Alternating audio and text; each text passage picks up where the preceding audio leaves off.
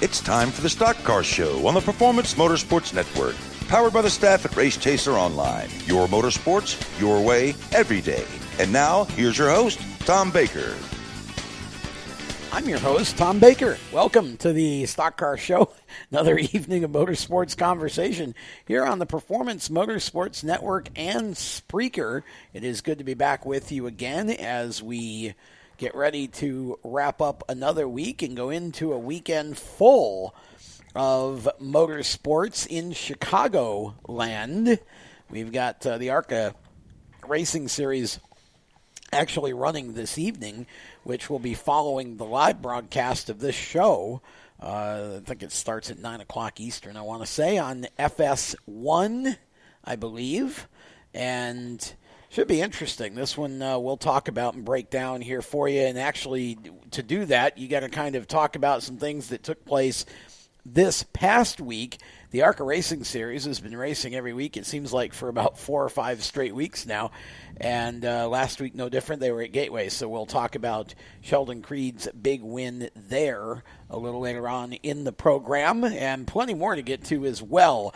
Sitting with me around the round table inside the Race Chaser Race City USA studios here in Mooresville, North Carolina are Jacob Seelman from Speed Sport News and part of our Race Chaser Media broadcast team, and Tyler Dayton with us as well. We haven't had Tyler here in a while, and good to have Tyler back. He's going to be working through some of the conversation with us, and of course, we also have Cisco Scaramuza via the Race Chaser Skype line. So let's uh, kind of get things started here. Breaking news story this morning.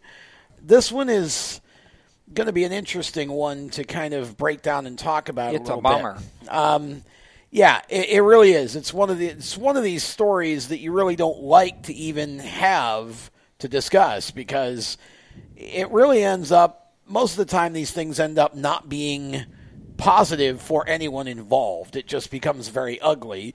But here are the details. Brennan Poole, who of course has raced the past couple of seasons with Chip Ganassi racing in the NASCAR Xfinity season, the series rather, and is now uh, out of that ride. Of course, at the end of last season, we saw Brennan out of that car, and we saw that 48 team basically go away.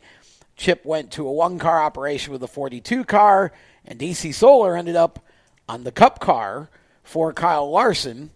And we all kind of wondered what in the world happened there because there were a lot of rumors about where Brennan and DC Solar might be heading for 2019.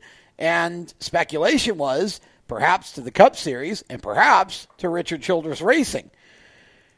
Well, Brennan Poole is now has now filed a lawsuit against both Chip Ganassi Racing and Spire Sports and Entertainment, who is representing Poole as his agency, and he claims that they illegally conspired to move the DC Solar sponsorship from the Xfinity Series to the Cup Series with Kyle Larson, and basically Brennan Poole got forced out at that point.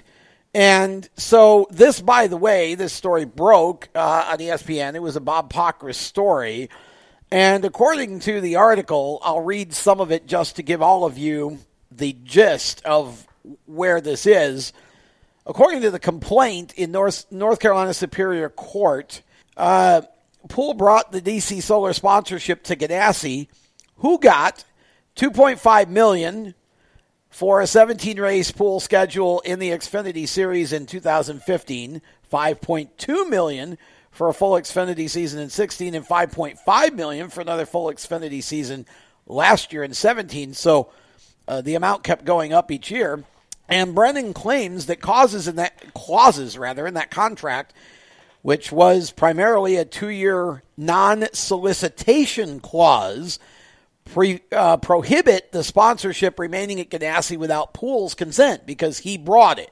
The amount in damages he's seeking isn't specified, nor is he seeking an injunction to keep DC Solar from appearing on Larson's Cup car as it has this season. So basically, where we're at uh, is that Poole also allegedly paid Spire $67,000 plus in base retainer and commissions from September 14 through December of last year.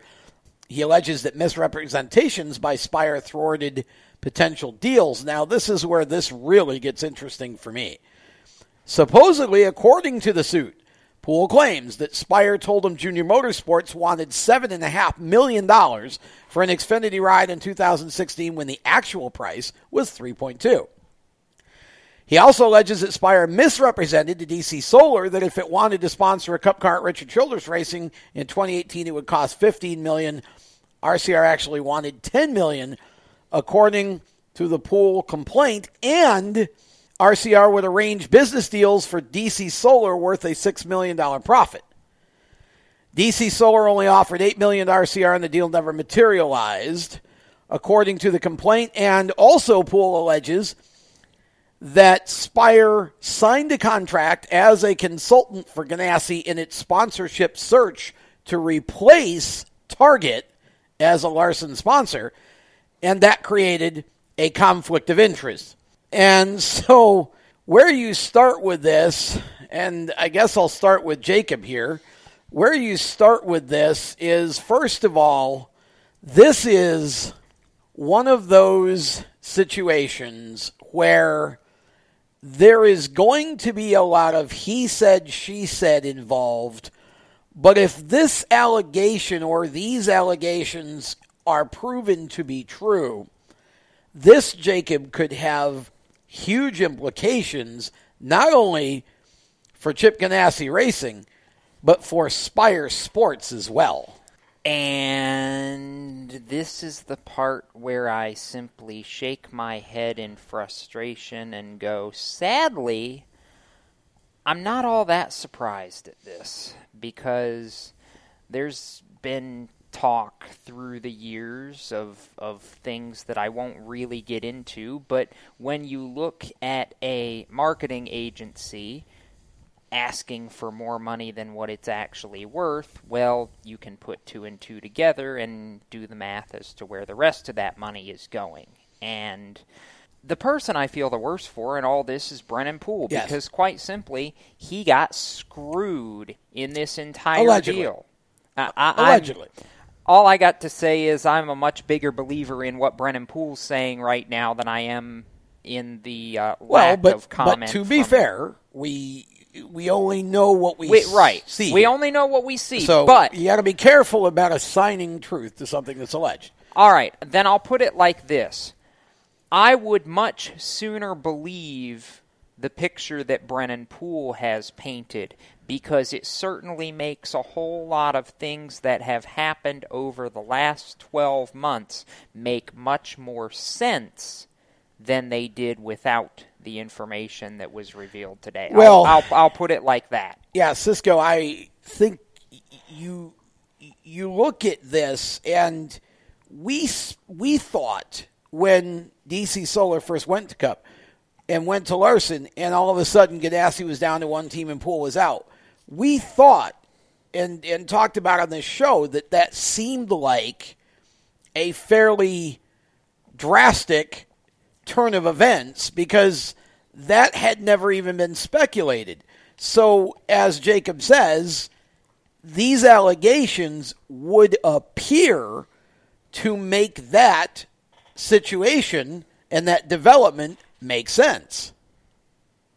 Yeah, they would. So ultimately, until this gets sorted out, however, however, whichever course it takes, ultimately we're going to sit here and more information is going to come out, and this is going to be a situation where it's going to get a whole lot more ugly before it's going to get more clear. So it's it's an unfortunate situation because this is not really good for any of the parties involved, but now we're going to sit here and find out i it it's going to be interesting to see this magnifying glass put on the operations and the sponsorship sort of de- uh, delegations that happen during the off season because I think we're going to get an even bigger idea of what that looks like from the inside through this case. Well, I think the thing that I look at here is first of all, from Brennan Poole's side, this is very this had to be very difficult for him to do because this obviously you never want to have to have a situation go to this point. Um, and and I don't know exactly how he wins here because you've lost DC Solar, you're not getting him back. And so, aside from some sort of dollar figure that he gets as a settlement, um, he's still not racing. He still doesn't have a sponsor.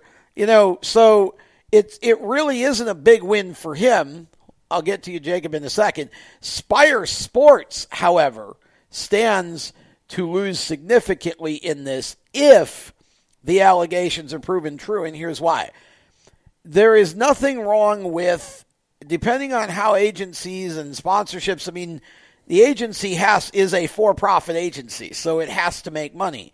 But the, the issue you've got here is they represent some of the biggest clients in NASCAR, and I think they have clients outside of NASCAR as well. And so, if in fact there were improper dealings here, and this gets proven to be true, then they stand the possibility of losing some of those high priced clients. So this could be a big blow for Spire, depending on how all this turns out. And, you know, Chip Ganassi Racing really, if it's proven that he was aware of everything that was going on and was conspiring and involved, it's going to be potentially hazardous for, for that team as well. So this is certainly one of those situations, Jacob, that, like I said at the top, nobody's really going to win in a proper sense here. True. Somebody's it's going to be decided in somebody's favor, but nobody really wins. Well, let me throw this out there before we go to break.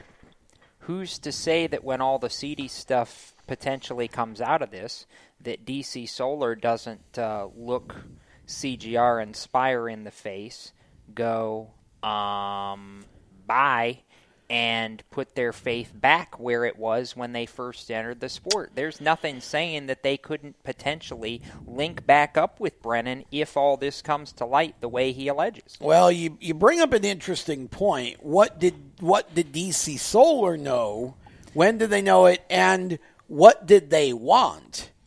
Because from we what I know about them, they wanted to stick with Brennan Poole. That was the whole reason My- that they came into NASCAR with Brennan in the first place. Then my only argument to that is why didn't they? They ha- there was no, there was never a time when they didn't have that option. They ended up choosing to stay with Chip and go to the Cup Series and leave Brennan out in the cold. well, so you, ha- you you have to you have to wonder what other factors were at play. there. yeah, it'll be very interesting. This is definitely not something that's going to be settled anytime soon. I suspect we'll be hearing a lot more about this going forward and you know, the only thing I can say about this is it's never pleasant to even have to talk about because in our sport, you never like to see, you don't like to see conflict anywhere in life. It happens in business sometimes, but um, this certainly is going to be one of those, um, I think, those situations that we're going to have to be dealing with in the news for a while here. And I just hope that, uh, I hope that the right results happen, whatever they may be. With that, we're going to step aside. When we come back, plenty more. We're just getting started here on the Stock Car Show, presented by HMS Motorsport, the leaders in motorsport safety. You can visit them on the web at hmsmotorsport.com. Back with more in a moment on Spreaker and the Performance Motorsports Network. You own a performance car and you know how to drive, but you want to learn real performance driving. Well, Bunky, get that car off the street and onto the track. Summit Point Motorsports Park, the Mid Atlantic's premier road racing facility, located just over an hour from D.C. in nearby Summit Point, West Virginia, is the place to go. And you'll find that Friday at the track is going to give you what you need. For less than a monthly car payment, you can attend this regularly scheduled one day instructional event in your street car on one of Summit Point's three world class road racing circuits. You'll receive classroom instruction, skid pad instruction in their cars, including front and rear skid control, and four 20 minute in your car instructional sessions from a professional instructor. Have fun, go fast, and really learn how to drive. Call 304 725 8444 for class schedules and details. That's 304 725 8444. Friday at the track at Summit Point Motorsports Park. Green light. Hey girl, school zone.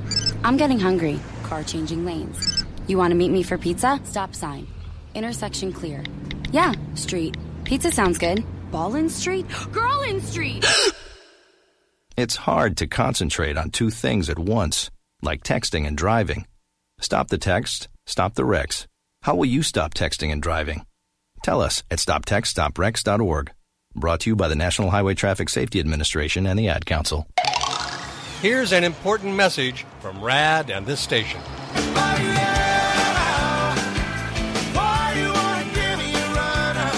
Hi, this is Bob Sheehan from Blues Traveler for RAD, recording artists against drunk driving. I like to party just as much as the next guy, maybe even more. But the one thing I won't do after I've had a few is get in the car and drive. Don't blow it. Always choose a designated driver. Remember, music lives, and so should you. Automotive technicians and auto service trainees, how would you like to work at the beach and perform for one of the best car care centers in the nation? Lewes Meineke is now looking for skilled automotive technicians to join their award winning team.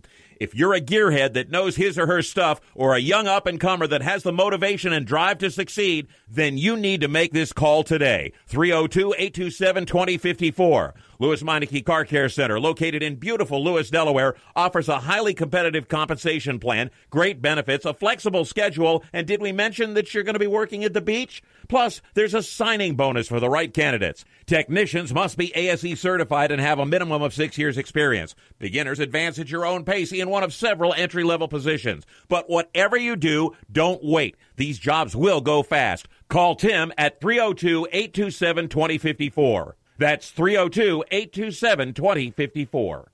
Lewes Meineke Car Care Center. Rev up your career. Hi, I'm Noah Gragson, and you're listening to Race Talk on the Performance Motorsports Network. Now back to the show. Welcome back to the Stock Car Show here on the Performance Motorsports Network, brought to you by HMS Motorsport, the leaders in motorsport safety. You can visit them on the web at hmsmotorsport.com, and I think it's two weeks from now we'll have uh, Billy Glavin from HMS Motorsport back in the studio to talk about some motorsport safety topics, which is always part of our favorite uh, things to do because we are all about safety here. And, Yes. you know, after last weekend, it's just one of those topics that keeps Yes. rearing its ugly head. Uh, tiny keynote here for the guy that brought us back. A keynote? Commercial break. Uh, Noah Gragson was fourth earlier today in practice for the NASCAR Camping World Truck Series at Chicagoland behind Ben Rhodes, who, God bless the boy, needs some good luck. Yeah, he does. Somebody find him a a, a hauler full of four leaf clovers and. Uh, a set of golden horseshoes, something, needs- yeah, anything. needs to go steal yeah. Harvick's golden oh my horseshoe, God. Not just Harvick's golden horseshoe. I think he needs about three of them at this Yeah. point. Uh, Dalton Sargent was second, by the way, and Johnny Sauter, uh, the mile and a half dude as of late, was fastest. If you were looking for the surprise winner from Gateway, I guess Justin Haley's not a total surprise. I- breakthrough You know, we can winner. we can talk about that a little bit yeah, because if you were looking for the breakthrough winner, he was 13th. Yeah, and, and again, I I mean, I just don't assign very much uh, credence to practice times because everybody's on their own agenda. But I think Justin will be there when it matters. But there are a couple of guys, and I, and I'll get get everybody uh, in the group involved in this here. I'll start with Jacob, and then we'll go around the table. But the I I think that probably the two guys that could most accurately use Metallica's No Leaf Clover as their theme song this year have been Ben Rhodes and his teammate Matt Crafton, Jacob, My who's goodness. just had an abysmal year so far. Yeah, that's not even an understatement. Matt Crafton has not gotten any results this year. He's had speed, he's been in contention, and something happens every week. It's just not even funny anymore. It's disheartening for the 88 bunch because we all know they know how to win races. It's not like Matt Crafton's just forgotten how to drive a truck fast No. and go to victory lane. That's just not how it works. He's just been bit by every little thing there is that you can be bit by this season. But Thorsport Racing as a whole, so far in Chicago, has looked very good. They were third, fifth, sixth with Rhodes. Crafton and Enfinger, and even Myatt Snider wasn't that far off No, down in finished 11th. fourth. Oh, you mean no, I- practice yeah. Okay, I yeah. said in Chicago. Sorry, my bad. Um, yeah, third, fifth, sixth, and eleventh for the Thorsport Yeah. trucks. So they have very consistent speed. The guy who I was really surprised by today was Dalton Sargent, who ran more laps than anybody with the exception of Bo LeMastus. So among the front runners, he ran the most laps of anybody at Chicago earlier today, and that's a team I feel like has started to build some things this year. That's the one team at GMS that. I feel like has really had some speed I and could could contend, but Dalton's fresh. He's just not quite there yet. Well, and also again, he's had some bad luck too. Yeah. Um, yeah, Bo LeMastus needs plenty of practice. He's still really trying to step up into that, that role, Yes. I think, in, in that kind of equipment. Uh, Tyler, we'll go to you next. Uh, you, I don't think you were terribly surprised that Justin finally got a win, but nonetheless, the fact that it's finally over with now, you're a driver. You know what it's like after you win for the first time, whether it's first time for the year, first time in the division. Momentum's a funny thing. Is it likely we see Justin back in victory lane again, maybe this weekend or very soon? Yeah, for sure. Um, you know, I think the win at Gateway was relief. You know, he's been so close. He's had some bad luck running up front, and now he's finally got that win under his belt. I believe that is going to be there's going to be some momentum there, especially especially this weekend. else. Especially this weekend, Yeah. I think you know the confidence is going to be huge. I think he'll be able to go out there and you know if he doesn't win, he's going to put up top three, guaranteed, just from the confidence boost itself. Yeah. Guaranteed. Guaranteed. Wow, guaranteed. He's calling the shot. Podium finish for Justin Haley at Chicago Chicagoland Cisco. Are you buying or selling? I'm still gonna sell. I think it's still a little bit too early, I guess, to see it. I JJ's had speed, and I think it's gonna happen. But I just, nah, I just don't think Chicago is gonna be the track. Really? Okay. Yeah. Interesting. No faith. So we've. Well, I I have faith in that team. I just I don't think Chicago's going to be the track to make it happen. I mean, they had a good run at Texas, so I mean, if they can employ what they learned there to make it happen at Chicago, another mile and a half, then yeah, they'll have a shot at it. But I'm just I'm not seeing enough to say he's going to be able to win. I think they'll have a good Well, run, but I don't think the, he's going to the win. buy or sell was top three. Not, Oh, top not three? necessarily a win. Tyler said top three.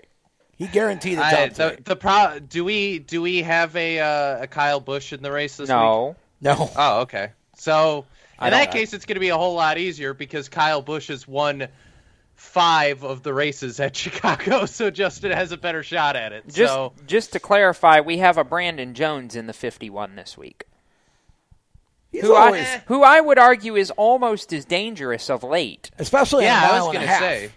Because Brandon loves the mile and a half Yes. tracks. He's very good. Doesn't matter who he's driving. Now, not to turn the focus away from trucks for about 10 go seconds. where you wanna go. But you wanted to if you really want to talk about the subject of momentum, I'll offer exhibit A, the pole sitter for tonight's Scott 150 ARCA Racing Series event. Hi Sheldon Creed again. Yeah, and here's the thing about that, and we can. Uh, we've got just a couple of minutes left before the next break, and we can continue this after uh, the break if you want. I think the big thing that I look at with Sheldon is exactly what we just talked about. It took him forever to win his first race. Now he's won two. He's won two of the last 3 uh-huh. And it is entirely fair, in my opinion, to argue that he probably should have had at least two more this year Yes. that literally got taken from him by either crashes where we go into overtime and you know somebody gets him on a restart or whatever. Daytona. Yeah, Daytona was a prime example of that. Talladega, too, Talladega as well. Sheldon, and this wasn't even a race. This past week at the Gateway wasn't even a track Sheldon thought he was going to run well at. and he went in and didn't just win, he basically dominated the event. So this really looks to me like it could be an interesting rest of the season. He's got a firm grip, about 155 points now on the, the championship standings lead, Tyler, over his teammate Zane Smith. And I think Sheldon is on a mission at this point to just try to run the table. Uh, it's actually pretty scary uh, watching like the two wins he's had. Um, he both both those races he won, he won by a lot. Yeah, like he wore the field out in both those races, and I think he got the pole in both those races. I'm not sure, but when he gets the pole, it's scary for everybody else because Yeah. usually he just pulls out, gets in a rhythm, and drives away. You know, it's only those times when something crazy happens, caution on the last lap, whatever, and they go to the overtime that he's had his problems on the late race restarts or what it may Right. be. But um, you can't you can't base a result off something like that really because you know he ran so well the whole race and then one restart. Yeah. That's it. Yeah. You know. By the way, Tom mentioned right off the top that it feels like the ARCA Racing Series has been racing every week for the last four or five weeks. Well, that's because they have been racing Yeah. every week for the last four or five weeks. In fact, tonight marks the sixth consecutive week Okay. in a stretch of 11 straight weeks that the ARCA Racing Series will be in action. So this is the sixth race in an 11 race in a row stretch for them, which is really unprecedented. The last couple years we haven't had that, but they go all the way through the summer. It's like all, all the way till the middle of August before we finally get a bit of a break here for these guys. Before I think DuQuoin is is will be where that that break comes between Springfield and DuQuoin. And we'll continue talking about the Gateway ARCA race from last week around the turn, and then also lead that into a preview of tonight's race, which starts, as I mentioned earlier, about 9 o'clock Eastern, so right after we get off the air. Uh, so we'll be back with more conversation about ARCA. We got all kinds of stuff still to get through here on tonight's Stock Car Show, here on Spreaker and the Performance Motorsports Network.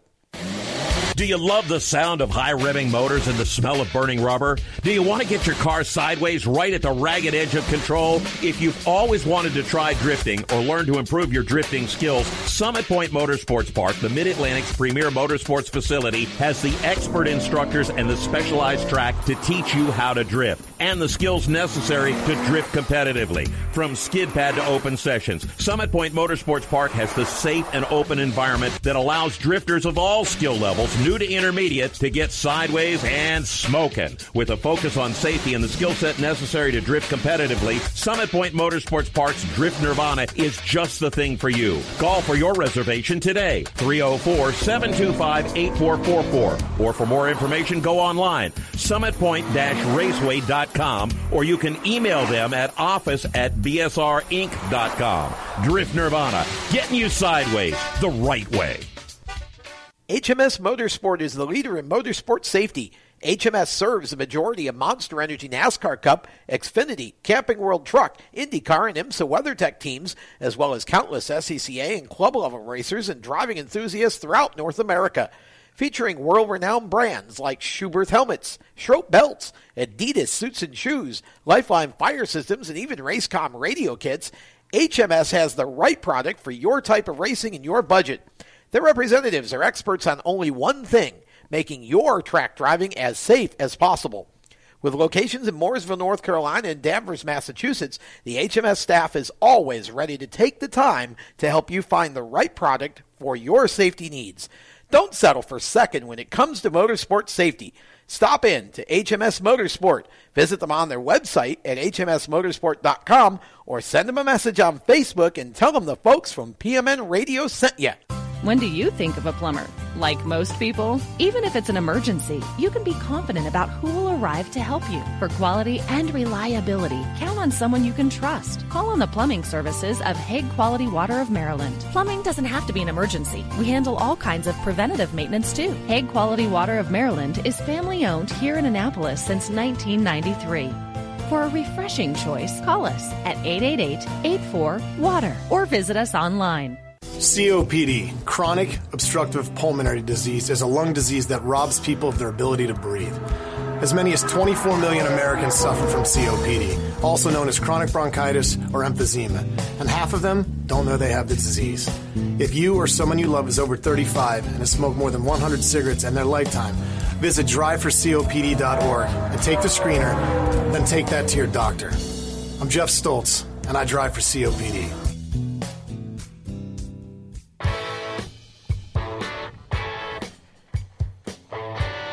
Hi, this is Austin Theriault, and you're listening to Race Talk on the Performance Motorsports Network. Now back to the show.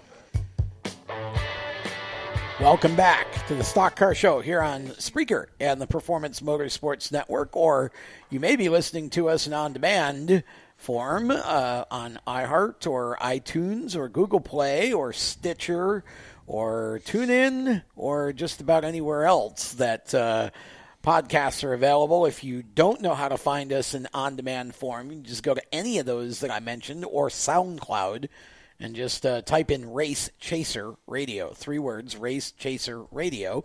And uh, you will be able to have access to every show that we do on the Race Chaser Radio Network. With that, we get back to talk of ARCA, both before and let's say after, because tonight's race starts after this show finishes airing live.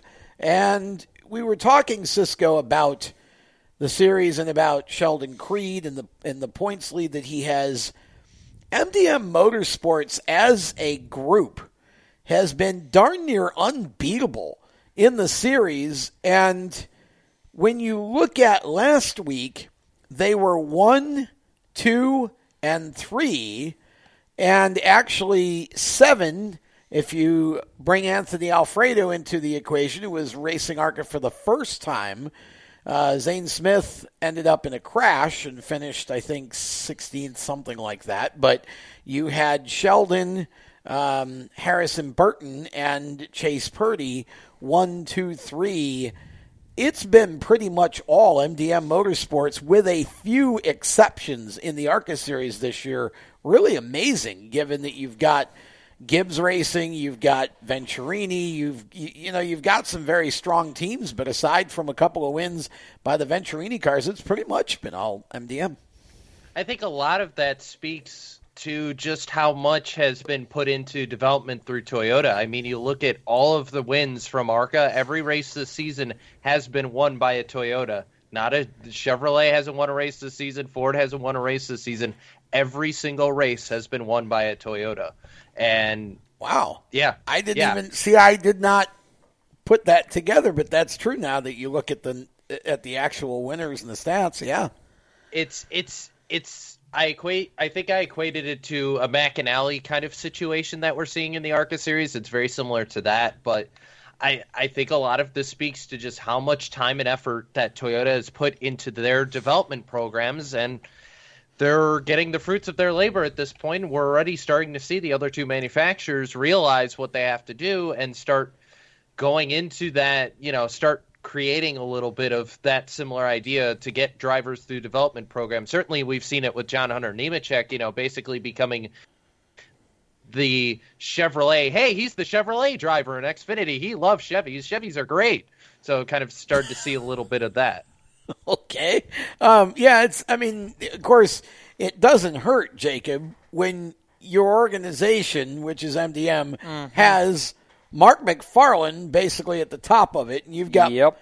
crew chiefs like Marty Lindley and Jeff Stankiewicz and Shane Huffman, um, Robert Huffman, who are just they're almost unparalleled. I mean, the success that this group has had just individually in other situations and combined is probably unparalleled in any one organization in the sport. And, you know, it just makes it, I mean, unfortunately, I was hoping that uh, the Bryant Motorsports operation would. Chad Bryant. Yeah, yeah. Would, Chad Bryant would, would basically continue. Uh, at the level it was when it was Cunningham, but that just hasn't happened this year yet. Yet, at least, and you know, to be fair, it isn't that necessarily Riley Herbst hasn't had some good runs for Joe Gibbs, but I really would have expected him to be much more uh, of a contender for the championship than the way it's turned out as well. Just really amazing how MDM has overpowered all of that.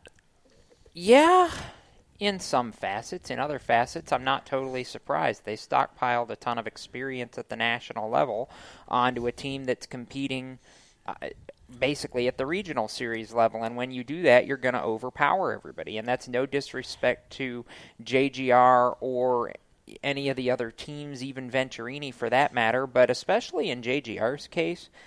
The ARCA Racing Series is not their primary focus. And I, I don't mean that to take away from the ARCA program that they've built with Riley Herbst, but I don't feel like necessarily that that program is looked at over there in the same way that the Xfinity and the Cup programs are. Just in the way, A, that it came together, and B, kind of you see the performance now. I just don't know that maybe everybody has the time to put in the same I don't want to call it Herculean effort, but you know what you know what I'm getting Yeah. at. Yeah. Uh, the the same level that they need to in order to be successful and chase championships in the Xfinity and the Cup Series. I, I do agree with you with uh, you know as far as MDM's uh, having the national level people, it's it's definitely the truth. And the drivers, for the most part, I mean Chase Purdy as a rookie, and you look at the results and say, well, he had that that had that good of a season. But if you really pay attention to the performances, Tyler, Chase Purdy has been in the top five or better in almost every race he's run. That team has had a lot of bad luck. They made mistakes on pit road in several of the races that cost them. Chase has made a couple of rookie mistakes that have led to crashes. He's finally put it together the last couple weeks, and they've had two top five finishes. He almost pulled it out last week. I think if anybody is due to step up and snag one this week, Chase Purdy out of that MDM camp could be interesting to watch in the race because if they can just put a complete race together and not make any mental mistakes, I think they've got obviously they've got the speed to run with with Sheldon, but boy, I mean Sheldon has just he's been driving the car. It's it, as as good as Jeff Stankiewicz is. Sheldon's been driving it, but Chase is definitely probably the most improved over the last uh, three four races. Yeah, uh, I think Gateway was a huge confidence booster. Yeah. for that whole team. Just um, like the they ran so good at the plate tracks, but they just didn't get that result that they Yep. needed. You know, uh, Daytona caught up in a big accident. I don't know if they got caught up in an accident at Talladega too. I don't remember if they. You talking did. about Chase or Sheldon? Chase? Chase, Purdy. yeah, I think Chase, Chase did it. sparked Talladega. the Yeah. accident that Yeah. uh, Yeah. led to the Yeah. one line. But he's Yeah, running 'cause good that's- all he day. hurt his back Yeah, there. running good all day. Um, and I just think Gateway was huge for that whole team. And I think you're going to see it maybe carry over to Chicagoland because he's been he hasn't been bad on the on the big tracks. Um, I don't know. I don't think he's gonna. He might not have the speed that Sheldon does because Sheldon's just got that momentum on his side right now. Mm-hmm. Um, but I do think you're going to see a good finish out of the eight car. For I sure hope so because it's been it's been nice to see him get some good finishes lately. Well, it has. He, Chase Chase needs to win a race, and you know I think uh, this is as good a chance as he's going to have on a mile and a half track to go get that done. He's in a good position right now if they can just keep finishing races. Cisco, is there anything about the ARCA series? Is there a driver? Is there a situation that you're kind of keeping an eye on that you think may be an emerging situation to watch that we haven't talked about yet? I mean, I I'm hesitant to to say to say who I'm going with because I just haven't seen enough consistency out of it. But Leilani Munter's been knocking at the door a couple times. She's had a couple good runs, and she's in Venturini equipment. So I mean, you That- know, the opportunity for her is there to go out and have some good finishes. She had an eight at Daytona, an eight at Daytona, and a ninth at Michigan. So she's had, you know, some good runs at this point. I'm just waiting to see a little bit more. But that could be one of the drivers. Yeah, it's uh, it's going to be interesting, and that brings up an interesting point too. For this weekend at Chicagoland, a first, Venturini Motorsports, the first ever stock car team with a three female racer lineup in stock car racing, you you've got in the uh, modern era. In the modern era, well, have we ever had three in the? I, I don't know that. I, I don't know that we have either. I'm just taking the wording. I'm ta- listen. I'm taking the wording straight from the press release. They said the fine. first team in the modern era. Leilani Munter, uh, Natalie Decker, and Toni. Is it Bar- Bre- Breidinger. Breidinger. Okay, I always mispronounce her name. That's why I asked you. Toni Breidinger. Um, all three of those ladies have speed. I mean, that's it's going to be interesting to see how this works out. Uh, and good for Venturini Motorsports as far as I'm concerned, because very honestly, I would like to see some top female talent emerge, and this is a series where that could happen. Uh, you know, and Venturini's got equipment that can put them there. We saw Chandler Yeah. Smith win. We, you know, we we've We seen Michael Christian Self win. win. We've seen Christian Eckes win. You know, they've got equipment that still is capable of winning in this series. Absolutely. You I know, mean- I don't think any of the three ladies are ready yet to win. But no, I would agree with that you know, statement. they could too. all finish in the top ten to twelve. I think it would be an outstanding day. I think it would be an outstanding day if they uh, if they pull that off. One of those where you just you sit and you look you sit and you marvel honestly at what they've done. I mean, this goes all the way back to the all female pit crew that Big Bill Venturini had when he Yeah. was in the midst of winning races and winning his ARCA championships back when his wife Kathy was leading the all female pit crew. And that was not a publicity stunt. No. There are people that look back on that and go, was that a PR thing? No. They were 100% on their game and made a lot of great advances in the uh, in, the pit world at that time, just like the drivers are doing now. So it's cool to see. Um, Toni is somebody I'm familiar with on the USAC midget side, uh, with what used to be the the Focus midgets out west, and the all-time winningest uh, female driver in USAC history. She's done well. Natalie, of course, has the pole at Daytona. Leilani's got some experience. She's still learning these bigger tracks, but it's cool to see. I think Michael will be able to give all of them some really good information yeah. and be able to help bolster them this weekend. Bold, here's my bold prediction. I think Natalie contends for a top five finish here in this race. She well could. Natalie certainly could, and I think I agree with um, with, with Cisco too. I think Leilani Munter is due for a good run. We'll see how that works out. Uh, and oh, by the way, just for point of reference, back in the '70s, Mike Loescher, who many racing insiders will probably remember as being the originator and owner of the Finish Line Racing School down in Florida for many, many years. Originally was from Western New York and had an all-girl pit crew on his modified back in the 70s. That was the first time I ever heard of that concept. It was pretty neat because back in those days, females weren't even allowed in all of the pit areas around. So um, definitely something neat to see what Venturini Motorsports is doing. We wish them all good luck later this evening in the race. With that, we step aside. We come back much more of the Stock Car Show to be presented by HMS Motorsport here on Spreaker and the Performance Motorsports Network. Everywhere you go, you hear it and you see it. It's coming at you through your phone, your tablet, and your computer. It's broadcast from your favorite radio station, TV networks, and cable companies. It's in the stadiums, the arenas, the ballparks. It screams for your attention at the mall. It's interactive on Main Street. It's even coming at you from the gas pump at the nearby convenience store. What is it? It's digital content. It's digital content. It's digital content. Somebody has to create it. Somebody has to manage it. So whether your dream is to write it, design it, create it, call it, produce it, voice it, host it, light it, shoot it, switch it, record it, color correct it, edit it, code it, repurpose it, tweet it, blog it, post it, compress it, upload it, replay it, or make sure it gets to where it's got to go when it's got to get there in the format it's got to be in, you need to attend Carolina School of Broadcasting. the skills you will learn, the experience you will get, and the connections you will make at Carolina School of Broadcasting will open the doors to the career you want in digital content creation and digital content management. Call or come by today. Click csbradiotv.edu. Parents, your son or daughter has had their license for a while now, but you want to make sure they're prepared for any situation they may face on the road. High school driver's ed doesn't teach them to drive defensively.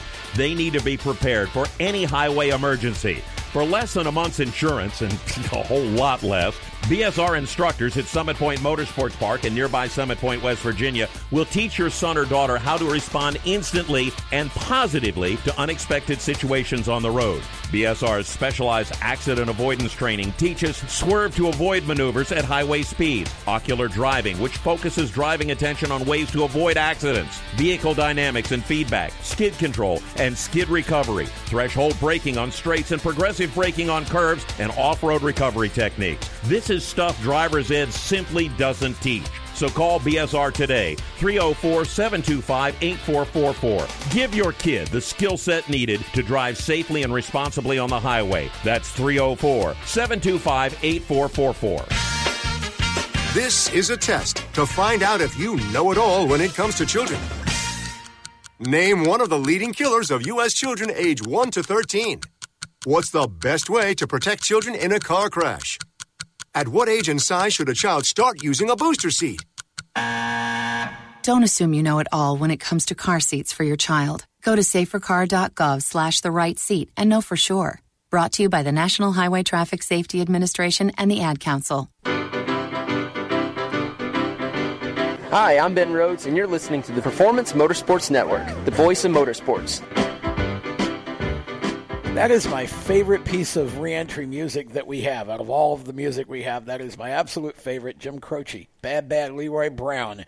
Welcome back to the Stock Car Show here on the Performance Motorsports Network and Spreaker. We are live on both of those sources, and we are happy to be with you here as we kind of get you set for the ARCA race, which starts right after this show ends here on this particular Thursday night, about 9 o'clock Eastern on FS1. And, you know, just going to be an interesting series, I think. I want to divert from that in this segment. I want to talk about cars. Can we talk about cars? Well, we've been talking about cars the entire way, but I believe correct. you're referring to the sanctioning body and not the vehicle. That would be correct as well. And uh, this will be a good time to bring in Cisco Scaramuza into the discussion in a more, uh, I guess you could say, more frequent sense because, well, Cisco is part of the Cars video cast, live stream, however you want to say it, Pit- team. Pit Road TV. Pit Road TV, thank you.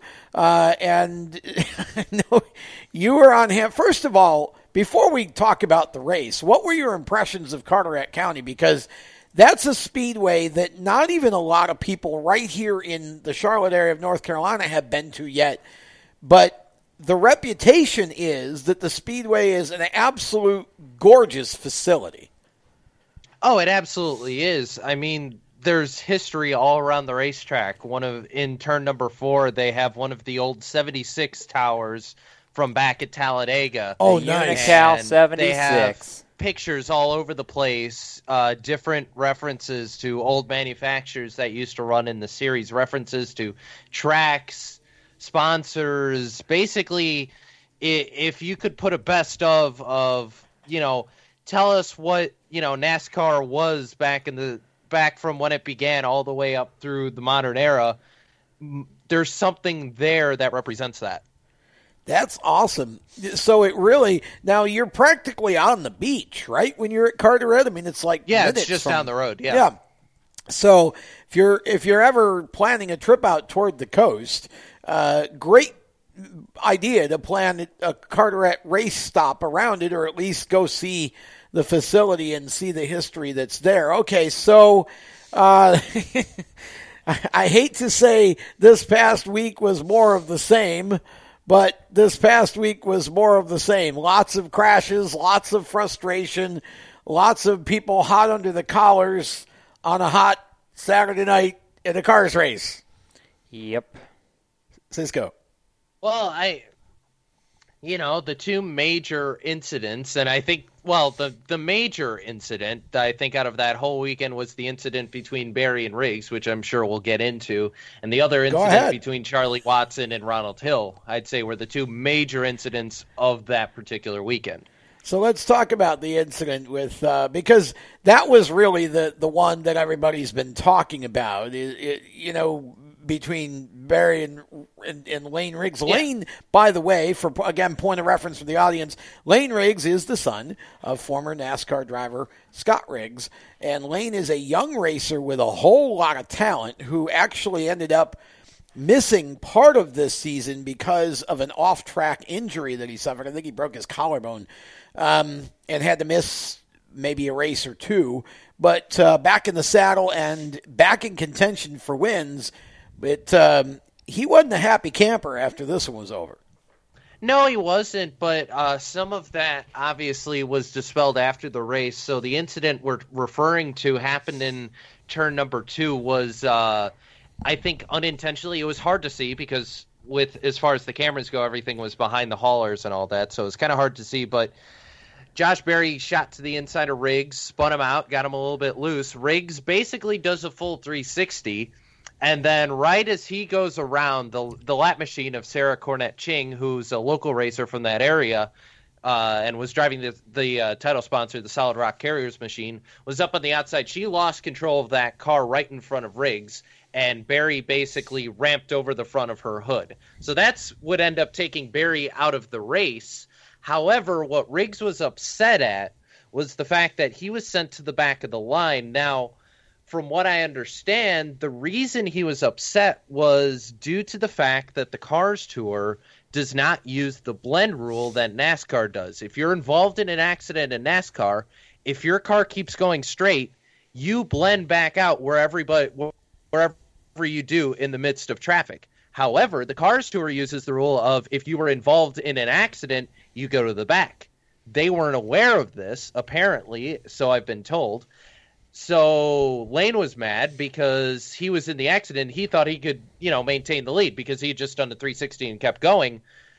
However, due to the way the Cars Tour, because of this rule, that's not the case. He was in the accident. He went all the way around. So he has to go to the back. So that's where a lot of the frustration came from. Tyler, you're a racer, and uh, you've spent some time in the super late model. Uh, so you kind of understand this situation. But even so, as a racer, there, there's different ways of calling a race and dealing with crashes and those involved in crashes.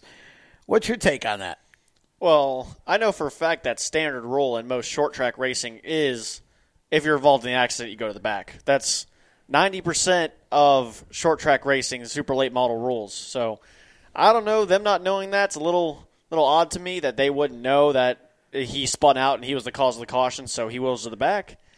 Um, but you know, I've done the same thing where I've spun and kept going.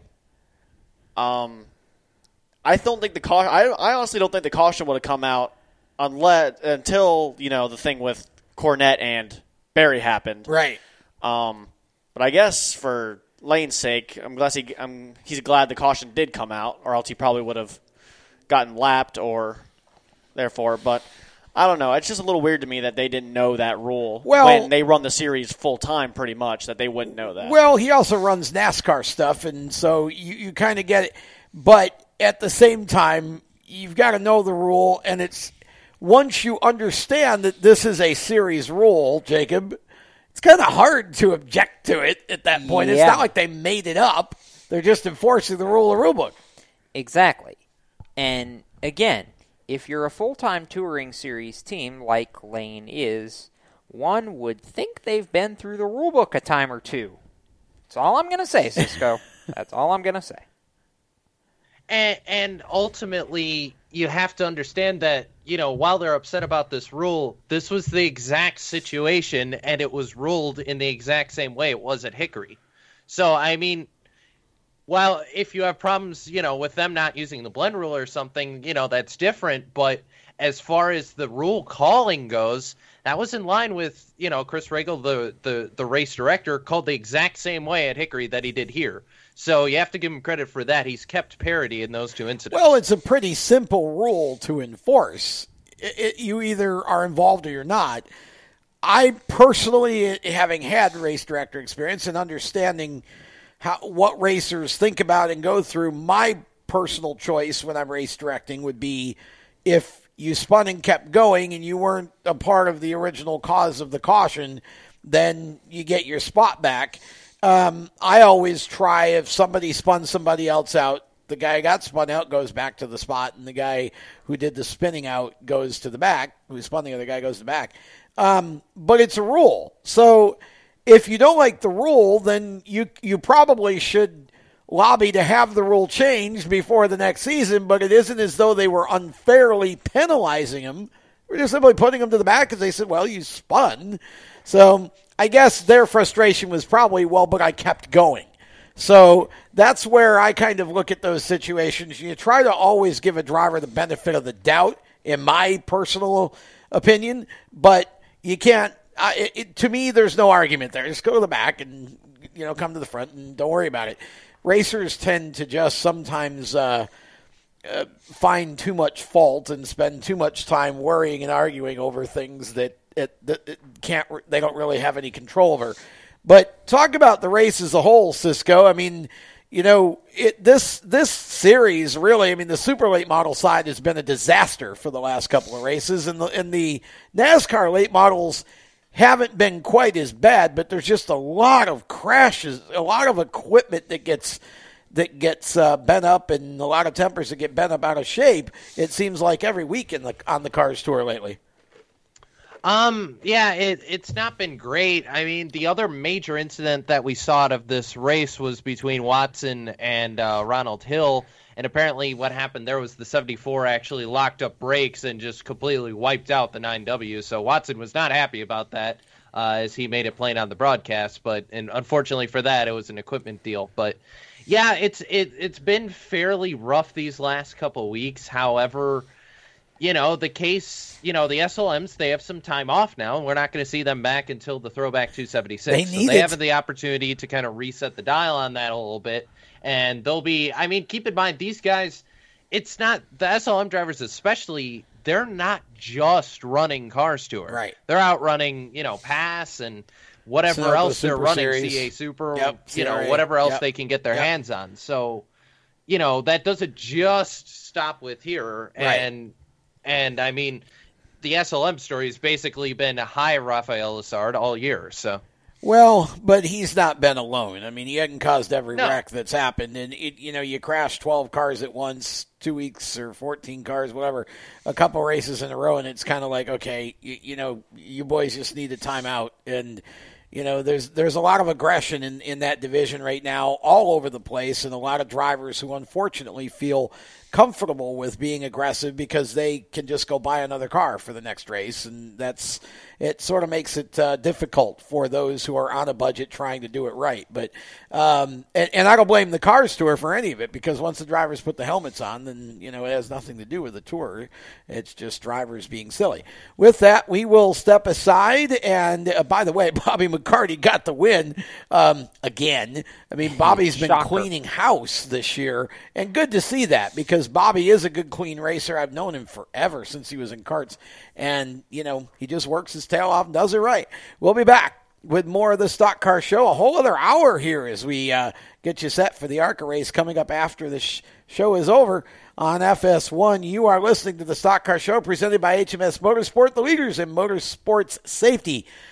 Find them on the web at hmsmotorsport.com. Back with more right after this on Spreaker in the Performance Motorsports Network. You own a performance car and you know how to drive, but you want to learn real performance driving. Well, Bunky, get that car off the street and onto the track. Summit Point Motorsports Park, the Mid Atlantic's premier road racing facility, located just over an hour from D.C. in nearby Summit Point, West Virginia, is the place to go. And you'll find that Friday at the track is going to give you what you need. For less than a monthly car payment, you can attend this regularly scheduled one day instructional event in your street car on one of Summit Point's three world class road racing circuits. You'll receive classroom instruction, skid pad instruction in their cars, including front and rear skid control, and four 20 minute in your car instructional sessions from a professional instructor. Have fun, go fast, and really learn how to drive. Call 304 725 8444 for class schedules and details. That's 304 725 8444. Friday at the track at Summit Point Motorsports Park. Every 30 minutes, another innocent person is killed due to a drunk driver. My best friend. My brother. My poor grandchild. My sister. My father. My husband. My mom. My mommy.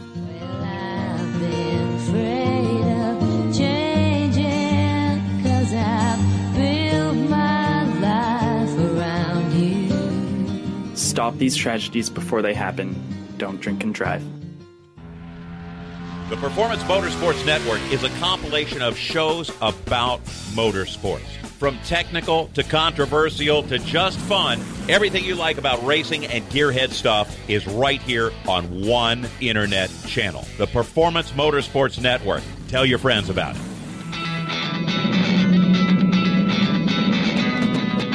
Hi, I'm Reed Sorenson. Racing has been a part of me and my family for as long as I can remember. I had to make tough choices early on to get to the top. It took hard work and dedication. But it's those tough choices that help me prepare for challenges I would face as a cup driver. Make the right choices today and be ready for the challenges tomorrow. This message is brought to you by the U.S. Air Force.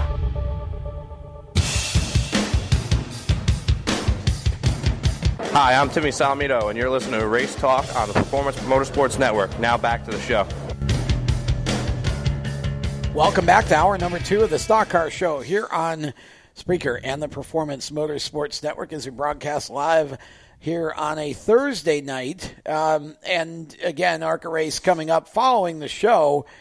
Interesting if you start thinking about where this goes because you look at even the uh, the qualifying for tonight's ARCA race, and I was just noticing that uh, it was Sheldon Creed and Zane Smith, first and second in points, first and second on the board for qualifying, so they'll start front row. Michael Self, though, qualified third, and of course he runs the Venturini 15. But then look at this Cody Rohrbaugh in the number seven car out of, uh, gosh, I forgot even where the Rohrbaughs are from. West Virginia. Is it West Virginia? Yeah. I knew it was somewhere in that area, Ohio or West Virginia. Cody's uh, younger sister made her stock car debut about a month ago, or and some change, in the Super Cup Stock Car Series opener up at Dominion, and she actually ran pretty well. So it's good to see Cody qualifying up in the top four, and then Riley Herbst rounding out the top five in the aforementioned JGR Toyota. Then you got uh, Chase Purdy, Gus Dean, Todd Gilliland, Travis Braden, and Austin Hill. Oh, by the way, but check this out. Two drivers colliding on pit road as they made their way onto the Ruh-roh. speedway for their timed laps. Toni Breding- Breidinger. Um, Breidinger. Breidinger. A little bit I see I should just Yeah. ask you from now on. I'll I'll say Toni and you say Breidinger. There we go. There we go. uh, driving uh, for um, Venturini Motorsports. Venturini Yep.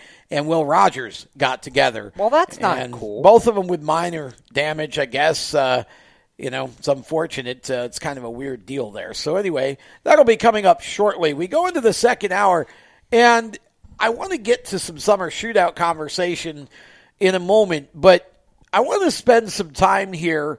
Jacob actually started a discussion off the air on Monday prior to our Motorsports Madness show. We didn't really have time in that show to get to that the discussion on the air, but I want to do it now because I think it's a it's going to be a fun conversation to have. And those of you listening can be thinking about it yourselves and seeing if you agree or disagree with our choices or whatever. And so here was the question that ended up being posed. If there were a motorsports Mount Rushmore, who would you put on it? And we decided that it didn't necessarily need to be limited to four, and we don't have to throw out four drivers at a time here. We could just start talking about drivers Uh-huh. that we think should be on. And I'm going to go around the table, and I'll start with Tyler for a change. Just and then 'cause we'll, you- we'll 'cause go you can. because I can, and we'll go Jacob and Cisco, and then I'll tag on at the end. Tyler, if there were a motorsports Mount Rushmore, name one driver that you would put on motorsports Mount Rushmore. I'm gonna have to go with. I mean, Petty. That's Richard Petty. That's just Okay, 200 wins. Obviously, NASCAR's king, seven championships. Um, okay, so one vote for Richard Petty. Jacob. John Force, of course. he would be the loudest one probably on Duh. the mountain. Yeah, uh, John Force. Okay, so we got a, a Petty and a Force. Cisco, you gonna you gonna agree with one or two of those, or you're gonna go with your own? I'm going to say Ayrton Senna. Ayrton Senna. That's good. Interesting choices here. Okay, so you got. It, it, funny enough, none of you agreed with the other choices. Y'all threw out. Well, I don't know that it's that we didn't there. necessarily agree. I just think we were trying to be different. Well, fair enough. I'll throw another different one out there. I'm going to go with AJ Foyt. Yes, that was my that was the second name on my brain for this. Okay, so in theory now, if if we were going to limit it to four, you've got Petty, you've got Force, you've got Senna, and you've got Foyt. There's your four. I would- uh, now. If we were limiting it to Right, four, that would be it. That would be it. So let's go down that road for a minute, Tyler. If we were limiting it to four, do you like those four as they are, or would you disqualify one and go with and put somebody else in their place? Petty, Force, Sen- Senna, and Foyt. The only driver I would swap out, and I don't know if I would swap him out, but just a just a another driver, Michael Schumacher, maybe instead of Senna. See, if it were me, I'm I'm going exactly where Tyler's brain is going, and no disrespect to all the Senna fans in the world, but I would put Schumacher there. So okay, so I'm seeing a pattern here. We've kind of got a stock car driver, we've got an F1 driver, we've got an IndyCar driver, and a drag and I guess you could count Foyt as multiple, but he's Yeah. basically known for IndyCar. Yeah. And and you've got uh, a drag racer. Now, sorry, you. no, it's. It, I you- was I was gonna. It's fine. You're probably ne- you're jump next. a little far. Well, I just kind of gave my piece by agreeing with Tyler there. That was going to be what I would have done. I think I was going to jump a little bit ahead of you because I was going to say if we weren't limiting it to four, but I'll wait. I'll be patient. I promise. Well, I, I think we've kind of. All right, so if you were going to add a fifth driver to that, If I was going to add a fifth driver, there's only one major American motorsports discipline that's not yet represented on that list, and that's sports cars. And that means that I would add Scott Pruett as the fifth driver on that motorsports Mount Rushmore because. Wow. Um, Scott I'm- and Scott's, re, you know, he's most known for sports cars, but he did everything. Now, there is one other driver because that's all the that's all the major pavement disciplines. There is one other driver if we're not limiting it that you have to consider for this, and that's of course the king of the outlaws, Steve Kinser. So if if if we're looking for not limiting it and putting in my alternates, Scott Pruett and Steve Kinser are the two. Here's what's interesting here. We have gone about oh, five, six minutes, seven minutes into this segment. And Cisco, I have not heard the name Dale Earnhardt yet. Which And I mean, if I was gonna swap in or anybody, I'm not gonna put in Earnhardt because I'm gonna put in Graham Hill, the only driver who's won the Motorsport Triple Crown. There's another one. Yeah. See, this is how interesting this gets because, you know, you have a situation here where, and we haven't mentioned Mario Andretti.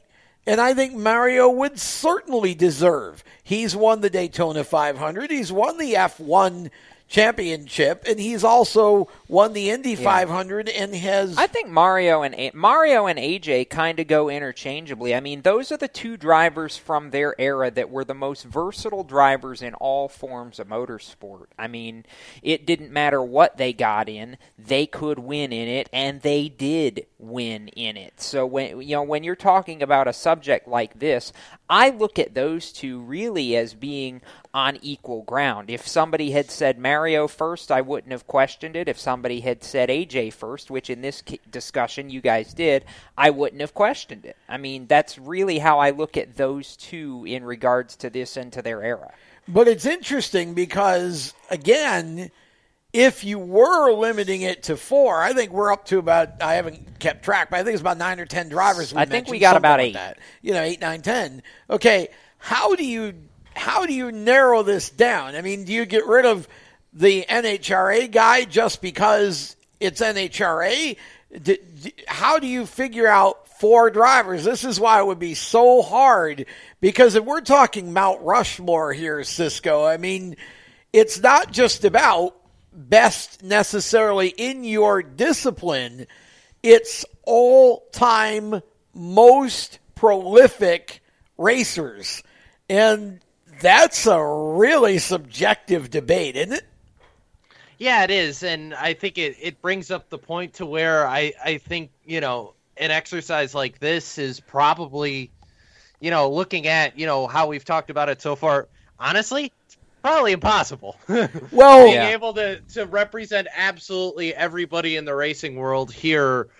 You could probably find the four drivers. It depends on what criteria you use, whether it's the four drivers that have accomplished the most across all works of motorsports, the four drivers that have influenced their particular uh, discipline the most. You know, any way you cut it, there, there, every different person's going to come up with four different people on this list. Here's what's point. funny is if you if if you eliminate categories, then this just becomes almost a free for all because you get into having conversation about a driver, for example, like Mark Donohue or Jackie Stewart, or you know even Tony Stewart, perhaps though I don't think he accomplished enough outside of NASCAR necessarily, except for the USAC Triple Crown deal, which certainly is worth Um, consideration. But hang on a minute.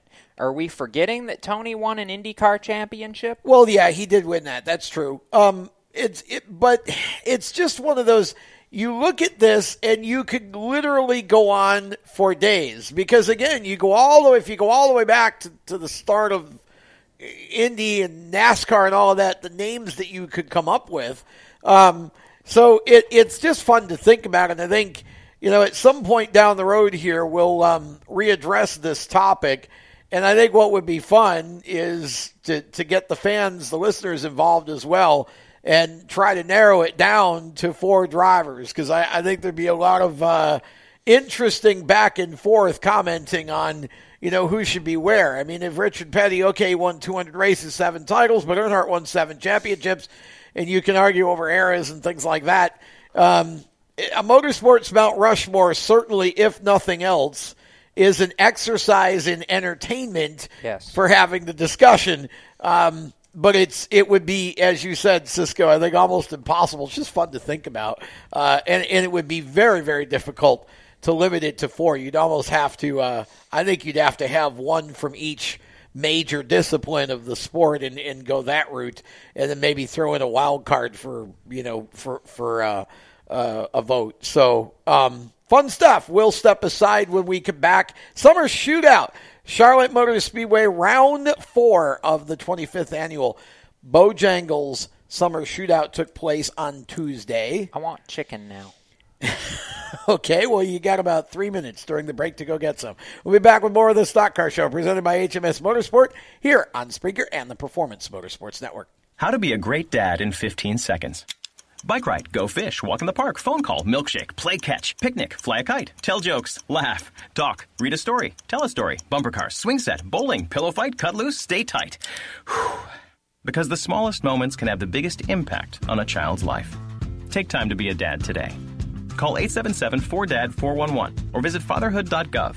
Brought to you by the U.S. Department of Health and Human Services and the Ad Council. Automotive technicians and auto service trainees, how would you like to work at the beach and perform for one of the best car care centers in the nation?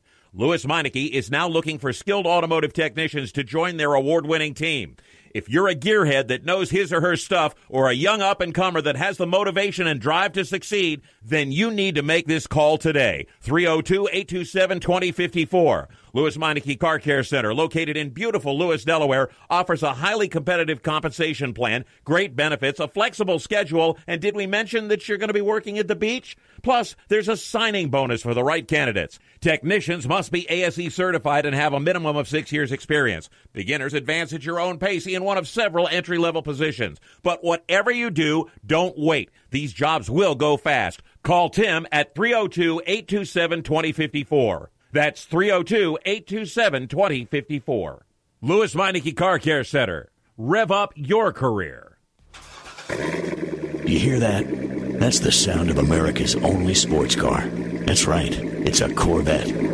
But not just any Corvette, it's your Corvette. It's that who cares if there's traffic part of your day. And this can be you when you come to Cooper Corvettes. With 60 years of Corvettes to choose from, there's always a Corvette in your budget. And they'll service any Corvette you bring in. Cooper Corvettes on Route 1 just north of Quantico and Triangle. Call, click, or visit coopercorvettes.com. How to deal with someone who says that's so gay. Outsmart them. This party is like so gay. Totally. Excuse me, but did you ladies know the word gay used to mean happy or excited? Then it became a word used to describe gay people. Then somehow it came to mean dumb or stupid, which is how you just used it, which is not very nice. Ew, that guy is on the football team and super smart, and he totally hates us now. Totally.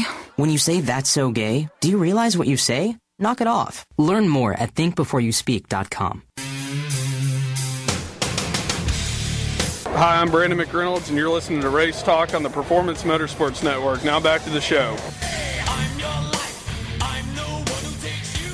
Brandon McReynolds is a show when he's racing. He always puts on a great show, and we continue with the Stock Car Show, which is our own version of a show here on the Performance Motorsports Network and Spreaker, and talking a little bit now about Legends cars. Why? Because the We biggest can. series, well, that too, biggest series in the country for Legends cars going on over the course of uh, these next couple of months or so. This is actually week three, round four that took place this past Tuesday. They had two races in the opening week and uh, one last week, then one um, the other day here. And unfortunately, only got half the program in because whenever it rains, the Bandoleros cannot race. So the Legends portion I thought you were going to say when it rains, it pours. well, it did that too. Yeah, Uh, you can apply did. that. Yeah, uh, but the uh, Legends cars still do run in the rain, unfortunately, because I hate rain racing. That Um, makes two sorry, all you sports car fans, but I just don't think it's a race at that point.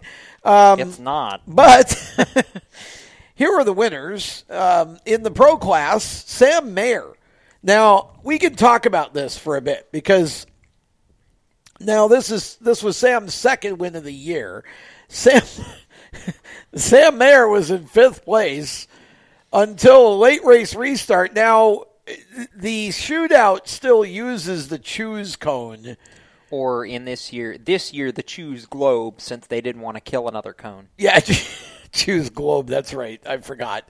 Using the choose globe and what that what that means for those of you who aren't familiar with it, when you use a choose cone or choose globe, whatever, what what it is is you before a restart, you will actually put the cone in the center of the track or however you do it, and the cars then get to choose whether they restart on the inside or the outside. What that does by net effect is it can really shake up the order for the restart. In this case, it handed the race to Sam Mayer because the top four cars chose the top because the track was wet, but it dries from the top down.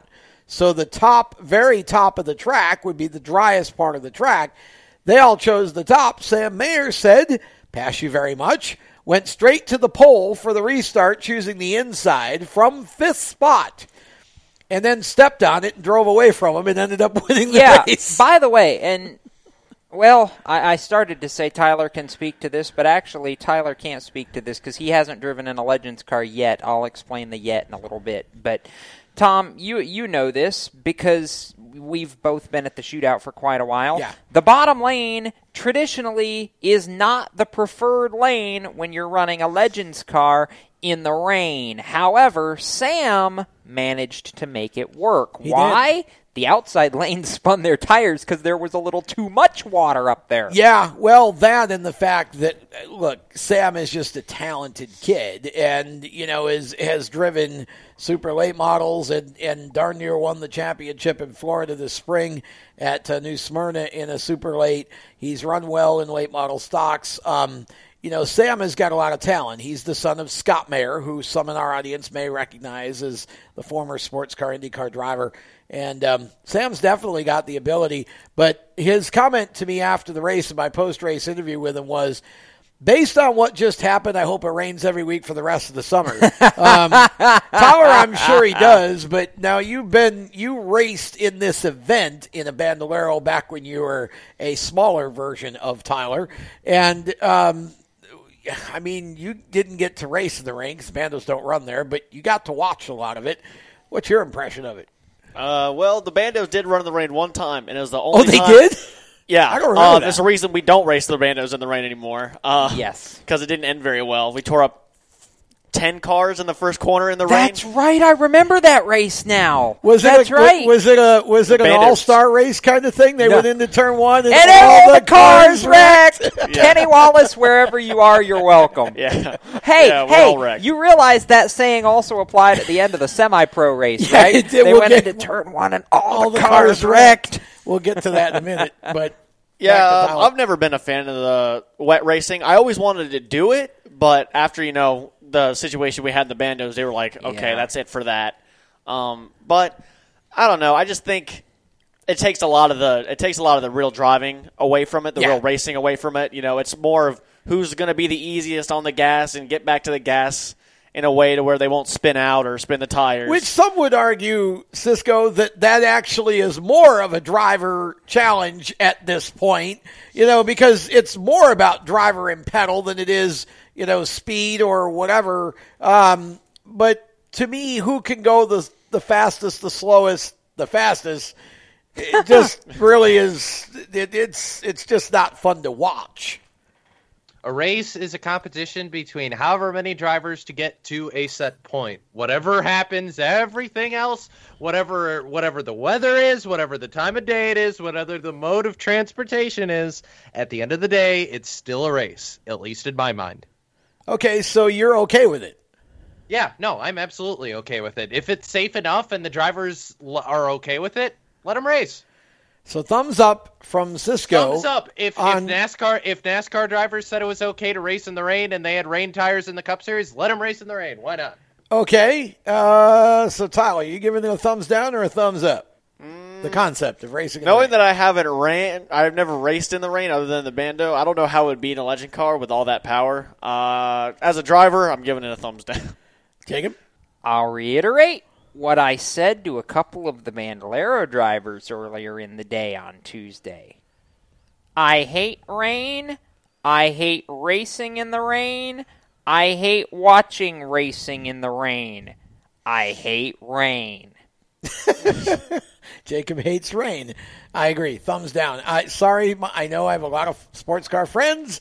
I don't get it. It doesn't. It just does. It's not fun to watch from a fan standpoint. I want to see who can go the fastest. I didn't say it was fun. Has to I didn't say racing in the rain was fun. I'm just saying it's to still watch. racing. I just yeah, to me just not not entertaining at all to watch. Uh, but with that being said, congratulations Sam Mayer because he just basically did what nobody else would do. He took took the lower lane and you know, he can say well they spun their tires whatever, but Sam just drove off and won the race. So good for him.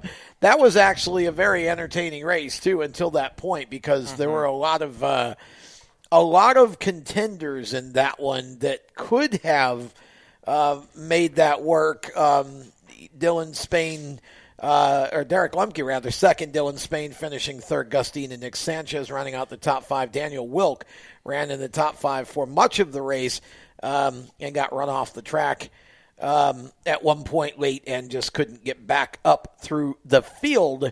We move on to the semi-pro division where Jacob basically talked about the one big incident that happened in this class, much like the Young Lions class, was on the track for like an hour. Um, Which part of that was cleaning up an oil spill, but nonetheless, There were actually a total of three red flag periods Yeah. during that race, and for But those only one was an oil spill. For those who have never been to the Bojangles Summer Shootout, the Bandolero races are 20 laps or 20 minutes, whichever comes Right. first. The Legends races are 25 laps or 25 minutes, whichever comes first. However, that time limit, it, the the timer stops when the red flag is displayed. So, though they were on the track for over an hour, part of that time was elapsed because of red flag periods, and I know race control gave them a little bit of leeway as well because they were the last feature of the night, and oftentimes the last feature of the night gets a little bit of leeway Yes. on the time limit. Tyler, I know you're you've seen that play out before at the shootout. You've actually may have been there, lived that at one point. Oh yeah, I sure did. Um, I remember nights where the Outlaws would, you know, go out and we'd, I don't know, pile six or seven cars up in the corner, and we'd just sit on the track for a good bit of time. It definitely felt. It, it feels so much longer than twenty minutes when you're in the car. Like you know, you get that twenty minute time limit, but You're like- sometimes you just feel like you're out there forever. Yeah. That's that's one of those where I, I've never raced it, but I know I've I've talked to people who have said sometimes they'll show us the I- bow flag and I'll go, Really? It's been that long already? I think it's worse when you're on the grid waiting to go out for Yeah. the feature, Yeah. and it's taking an hour for the other feature to get done because you're just sitting in the car with all your gear on, and you pretty much almost fall asleep because you're just, you know, you you had so much adrenaline to get ready to go out and run, and now they're taking an hour, so all your adrenaline wears off. Well, and you're and you as you said, so hot too. I mean, that doesn't help either. DJ Knipe ended up picking up the checkered flag, and DJ drove a good race to get that. Harrison Halder second. Garrett Lowe, his best finish ever at Charlotte Motor Speedway in a Legends car, finishes third uh, for Stillwell Motorsports. Drew Dollar fourth, and um, Dustin Rumley finishes in fifth. This one started 26 cars. Young Lions division, Bryson Ruff got the win in this class. And again, this was actually it was another caution-filled race, but it was a good race. Isaac Love, Will Robus- uh, Robusto, uh, both really strong in this one, but Bryson just had a little bit more than everybody else and ended up taking the checkered flag. And in the Masters class, uh, former NASCAR driver Mark Green got the win for a little while. Then we went to the Tech Barn, and he didn't have the win after that. Robbie Faggard ended up picking up the win when Mark's car was DQ'd. Rodney Tharp, John Craig, Todd Midas, and Carl Cormier rounding out the top five. We continue with more summer shootout action Tuesday, July the 3rd. That's this coming Tuesday. We have a full night of racing, plus, of course, fireworks, and more importantly, the autograph session. If you're anywhere where you can get to this coming Tuesday's Bojangles Summer Shootout race at Charlotte Motor Speedway, July the 3rd, please go do it and make sure you get on the track and go meet some of these kids because these kids, some of them are as or more personable than their adult counterparts. And some of them are very entertaining to talk to. A lot of them are actually, and they'll have hero cards and everything. Sign them, and had a great crowd last year for that, Jacob. And it was neat to see that. Uh, I, I took some shots of the autograph session, just mobbed. I mean, Oh, yeah. you know, and it was really cool to see, and the kids really enjoy it. So if you can go see that race, please do. Go to charlottemotorspeedway.com for info and uh, how to get tickets and all of that. But just come out and watch it because it's a doggone lot of fun. Absolutely. The the autograph session for me, they've done it the last couple years now. Yeah.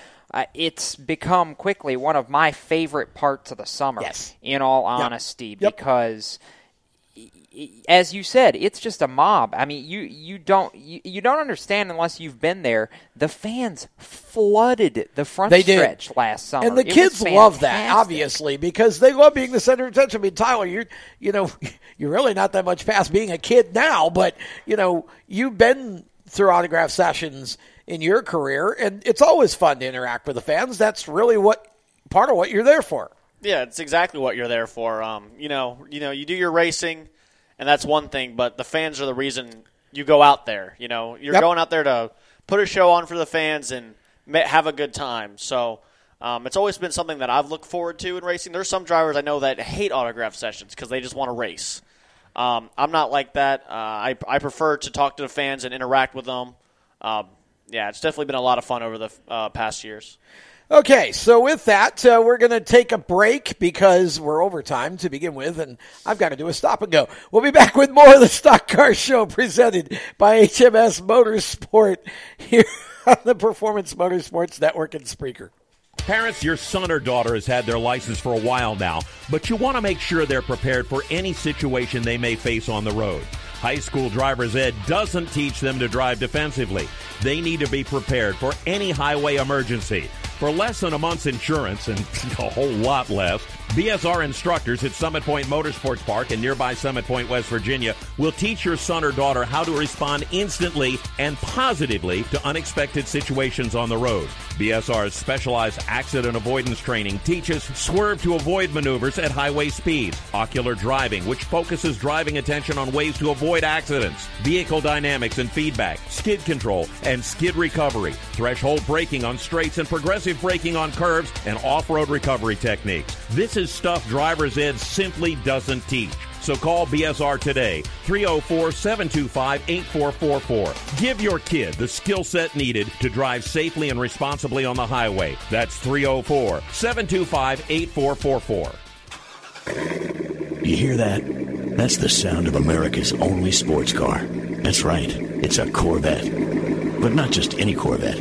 It's your Corvette. It's that who cares if there's traffic part of your day. And this can be you when you come to Cooper Corvettes. With 60 years of Corvettes to choose from, there's always a Corvette in your budget. And they'll service any Corvette you bring in. Cooper Corvettes on Route 1 just north of Quantico and Triangle. Call, click, or visit coopercorvettes.com. HMS Motorsport is the leader in motorsport safety. HMS serves the majority of Monster Energy NASCAR Cup, Xfinity, Camping World Truck, IndyCar, and IMSA WeatherTech teams, as well as countless SCCA and club level racers and driving enthusiasts throughout North America. Featuring world renowned brands like Schuberth helmets, Schroth belts, Adidas suits and shoes, Lifeline fire systems, and even Racecom radio kits, HMS has the right product for your type of racing and your budget. Their representatives are experts on only one thing making your track driving as safe as possible. With locations in Mooresville, North Carolina, and Danvers, Massachusetts, the HMS staff is always ready to take the time to help you find the right product for your safety needs. Don't settle for second when it comes to motorsport safety.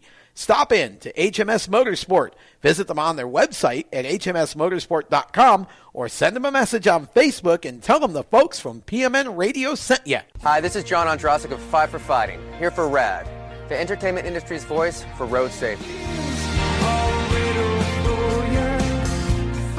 You know, style is a personal thing, and your lifestyle is your business. But if you take it on the road, it becomes everybody's business. So please, plan ahead, designate before you celebrate. Friends, don't let friends drive drunk. A public service announcement brought to you by RAD, the National Association of Broadcasters, and the Ad Council. Hi, I'm Cole Custer, and you're listening to the Performance Motorsports Network, the voice of motorsports. Welcome back to the Stock Car Show, presented by HMS Motorsport, the leaders in motorsport safety. You can find them on the web at HMS Motorsport, no S, motorsport.com. And we continue with the uh, show and talking about Cole Custer a little bit. Uh, been some interesting discussion about him as we have gotten into this season and whether or not he will end up in the Cup Series next year. And it's interesting because when you look at the lineup at uh, SHR right now, Stewart Haas Racing, the only one you would think that would be, I don't want to use the word expendable, but the only one who you think may possibly go away at the end of this year, and it's not a for sure, would be Kurt Busch. So if Cole Custer were to come up to Cup, Jacob, you would think it would be in the 41 car if it's going to be Stewart Haas. But right now, the way Kurt Busch is running, you would have to think that if he continues to run the way he has, because really the whole team's been amazing, he would at least have the desire to run another season. What do you do with Cole Custer? Do you leave him in Xfinity or do you try to put him in a situation where maybe you go and team up with somebody a la the 77 uh, situation that they had last year for Erik Jones? Do you find a team to put him with as sort of a development kind of situation and then bring him over the following year? Well, that's the sixty-four thousand dollar question, isn't it? Uh, what what what do you do in his situation? The big the uh, biggest rumor that I've heard of late is the thirty-two car and a technical alliance. Go fast with Stewart Haas Racing in the Cup Series. Another possibility would be the 51 Rick Ware Racing team that Cole's run a few starts for this season. Yeah, it's interesting to think now the 32, of course, that would mean that uh, Matt DiBenedetto has to go find another uh, situation. And I would think that Matt, honestly, would have some potential suitors, Cisco, because Matt, I, I think there are a lot of people who feel like Matt, and I don't want to, this isn't meant to be disrespectful toward Go Fast, but that with better resources, we'll say it like that, Matt would be a contender. Um, I, I certainly, I think it would be a case where, you know, he absolutely has the opportunity to go somewhere where they have resources give him a test, see what he can do in good equipment, see what he looks like, you know, out on track. If you give him, you know, a ride out of a good stable like a Ganassi or an RCR or someone like that, see if he can maintain consistency and, you know, go full, full Tom Cruise the beginning of Days of Thunder with it. I don't know. well, Tyler, RCR, there would be an interesting uh, concept. Maybe a third car there. If they could find the funding, it would be interesting to see uh, Matt DiBenedetto with a top team, at least to the level of RCR, right? I believe Matt's probably one of the most talented drivers out there I that just doesn't have the equipment. You know, um, we've seen him bring out some good finishes out of equipment that shouldn't have been even close to where he was at. So, I mean, RCR I think would be a would be a cool you know opportunity for him if it were to be presented. Um, but um, I don't know. I mean, I th- I would think there would be somewhere for him to go if that were to happen with the whole Cole Custer Stewart Haas deal. Um, I believe there would be somebody that would try to sit him somewhere. It would be interesting. To, what do you do with Cole? I mean, I, I believe personally that by the end of this year, Cole will be ready to step up to the Cup Series. So, you know, you got to put him someplace if if at all possible. To me, it would make more sense to utilize Rick Ware so you don't displace DiBenedetto. However, um, there is another team I would think about for DiBenedetto, and that's Front Row Motorsports, who is making progress this year uh, with their stronger Roush alliance. Um, I would say, despite the lack of real performance out of the Roush organization.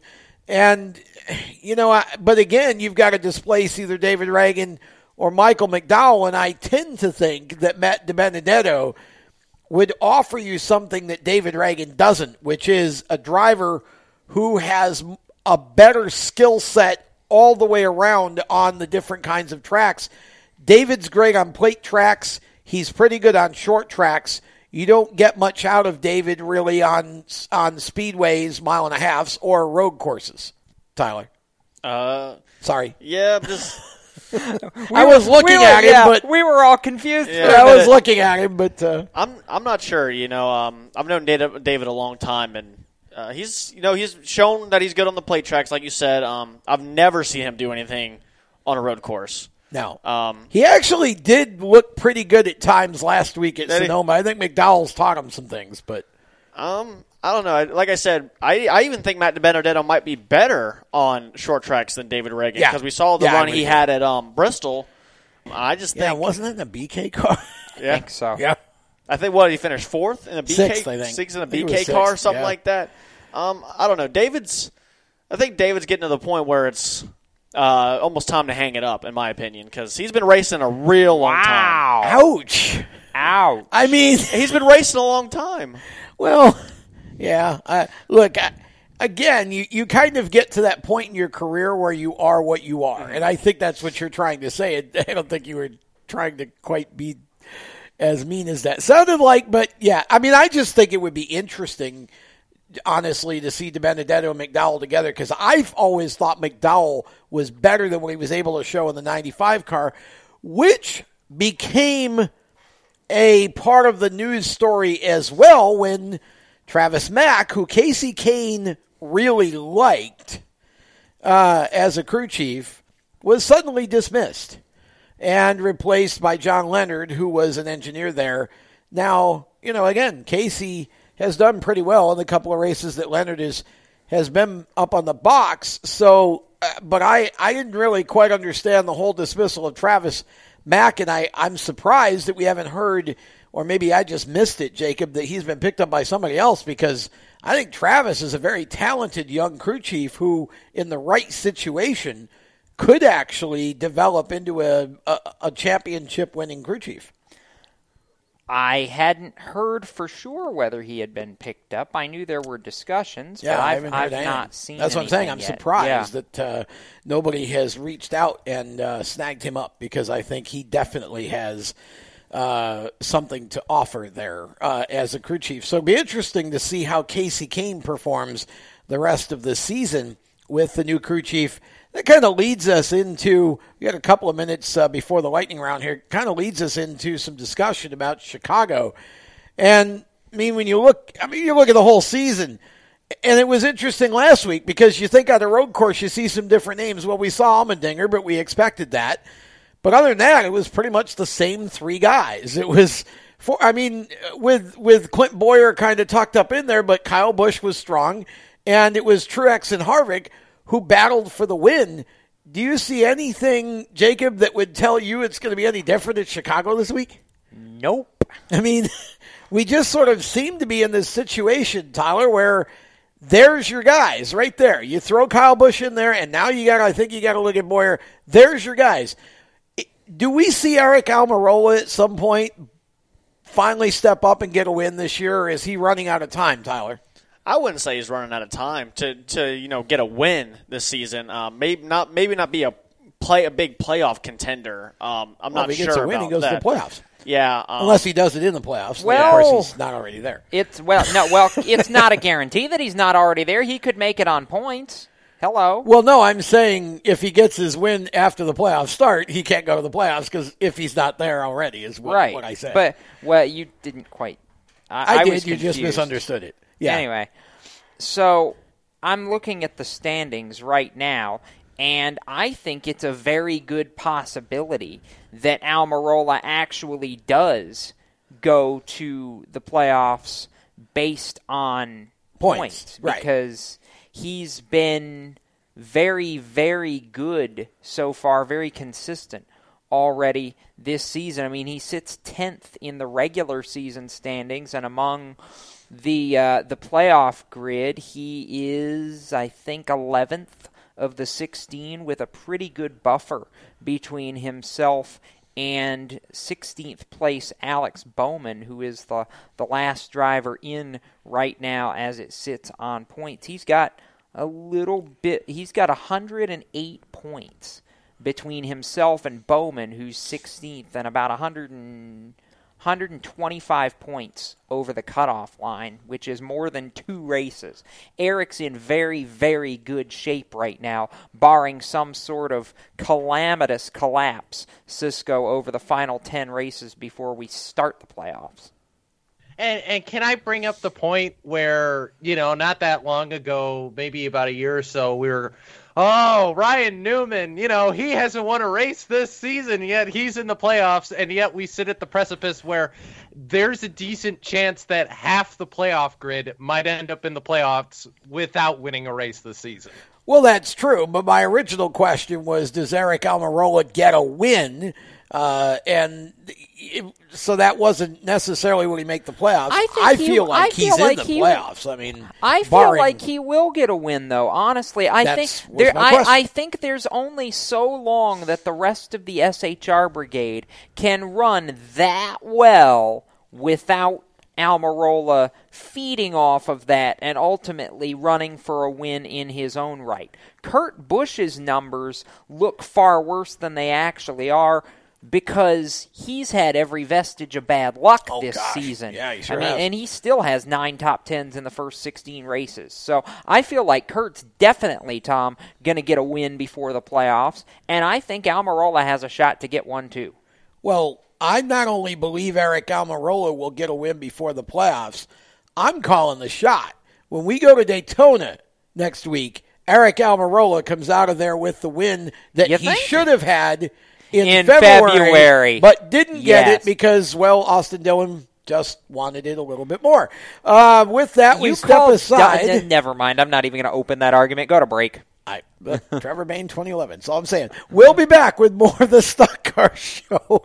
Our lightning rounds coming up, and we'll see what we can find to debate when that happens right around the turn here on Spreaker and the Performance Motorsports Network. When do you think of a plumber?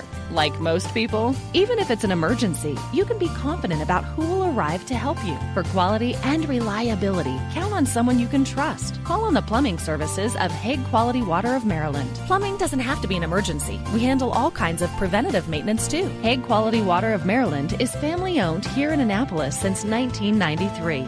For a refreshing choice, call us at 888 84 Water or visit us online. Here at Lewes Meineke, we're more than just your average car care center.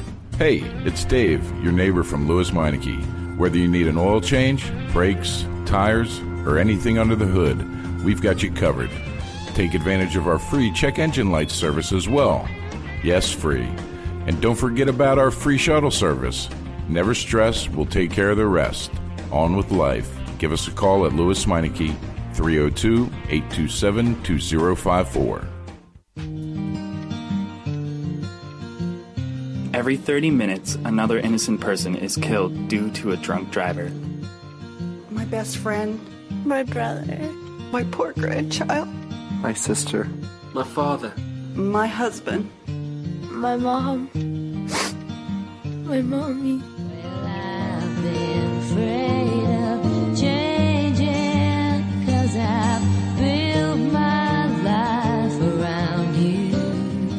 Stop these tragedies before they happen. Don't drink and drive. Do you love the sound of high revving motors and the smell of burning rubber? Do you want to get your car sideways right at the ragged edge of control? If you've always wanted to try drifting or learn to improve your drifting skills, Summit Point Motorsports Park, the Mid Atlantic's premier motorsports facility, has the expert instructors and the specialized track to teach you how to drift and the skills necessary to drift competitively. From skid pad to open sessions, Summit Point Motorsports Park has the safe and open environment that allows drifters of all skill levels, new to intermediate, to get sideways and smoking. With a focus on safety and the skill set necessary to drift competitively, Summit Point Motorsports Park's Drift Nirvana is just the thing for you. Call for your reservation today, 304 725 8444. Or for more information, go online, summitpoint-raceway.com, or you can email them at office at bsrinc.com. Drift Nirvana, getting you sideways the right way. If you own a gun, you have a full time responsibility. When you aren't using it, be sure it can't get into the hands of curious children, troubled teenagers, a thief, or anyone else who might misuse it. Your family, friends, and neighbors are all counting on you. Remember, always lock it up. For more information on firearm storage safety, visit ncpc.org. This message brought to you by the National Crime Prevention Council, the Bureau of Justice Assistance, and the Ad Council. I'm Dalton Sargent. You're listening to Race Talk on Performance Motorsports Network. Thank you, Dalton Sargent. And we will see Dalton shortly as this show airs live. The ARCA race broadcast scheduled to start in about, uh, oh, 10 minutes or so on FS1. So you'll have time to finish listening to this live broadcast and then go quickly flip your TVs over to FS1 and watch the ARCA race tonight from Chicagoland, which starts a four race weekend trucks, Yes, it does. Xfinity, and then Cup uh, to follow. So, with that, we go into our lightning round. Tom Baker, Jacob Seelman, Tyler Dayton, and Cisco Scaramuza talking motorsports with you here tonight. Randy Miller punching all the right buttons behind the glass over there in the production chair. And so here's where I'm going to go with this. We started to talk about Aric Almirola in the last segment and whether or not he was going to win a race. You look at the point standings right now in the Cup Series. Here's my first lightning round question, and we'll go around the table here. I'll start with Jacob, go to Tyler, then Cisco. Um, who becomes the first Hendrick Motorsports car to win a race in 2018? You got four choices, and you can also have a fifth choice, which is none of them are going to win a race. Jacob. I don't believe that none of them are going to win a race because you can only you can only keep a championship team like Hendrick Motorsports down for so long. Even Petty Enterprises went through slumps during its tenure when Richard was winning championships and races, like uh, yesterday's news. Like about six years after he won Daytona in '84, he never won again. well, uh, here's the deal. I don't believe that's going to happen Nine either. years, I guess. Just saying. Anyhow, I'm going to. This is not a cop out. I'm sorry, but it, I'm saying it because I believe it's true. Jimmie Johnson will be the first Hendrick Motorsports driver to win a race this season. Why? Veteran experience. Chase Elliott still hasn't shown me anything that proves he has uh, gotten over the thinking himself out of winning races uh, mental game yet. And the other two young guys, I don't feel are quite to that threshold yet. Bowman's getting close, but if it's a choice between 48 and 88, I'm going 48 all day. Okay, why did you use the word cop out there? I'm just curious. How? Did, what? Because usually when I pick, so when, usually when I say Jimmie Johnson's going to win something, everybody thinks I'm taking the easy way out. Well, in in this case, none of it's the easy way out because they've all basically been not so good for the most part this year. Though they do show signs of slight improvement. Tyler, which of the four or none is the who, who will be the first to I have win to. I or have none? to. I have to agree with Jacob. I I don't think Bowman's to the point where he's going to be able to go out there and win a race yet. Um, I just think it's going to be Jimmie. Just the fact that they somehow always find a way to do it.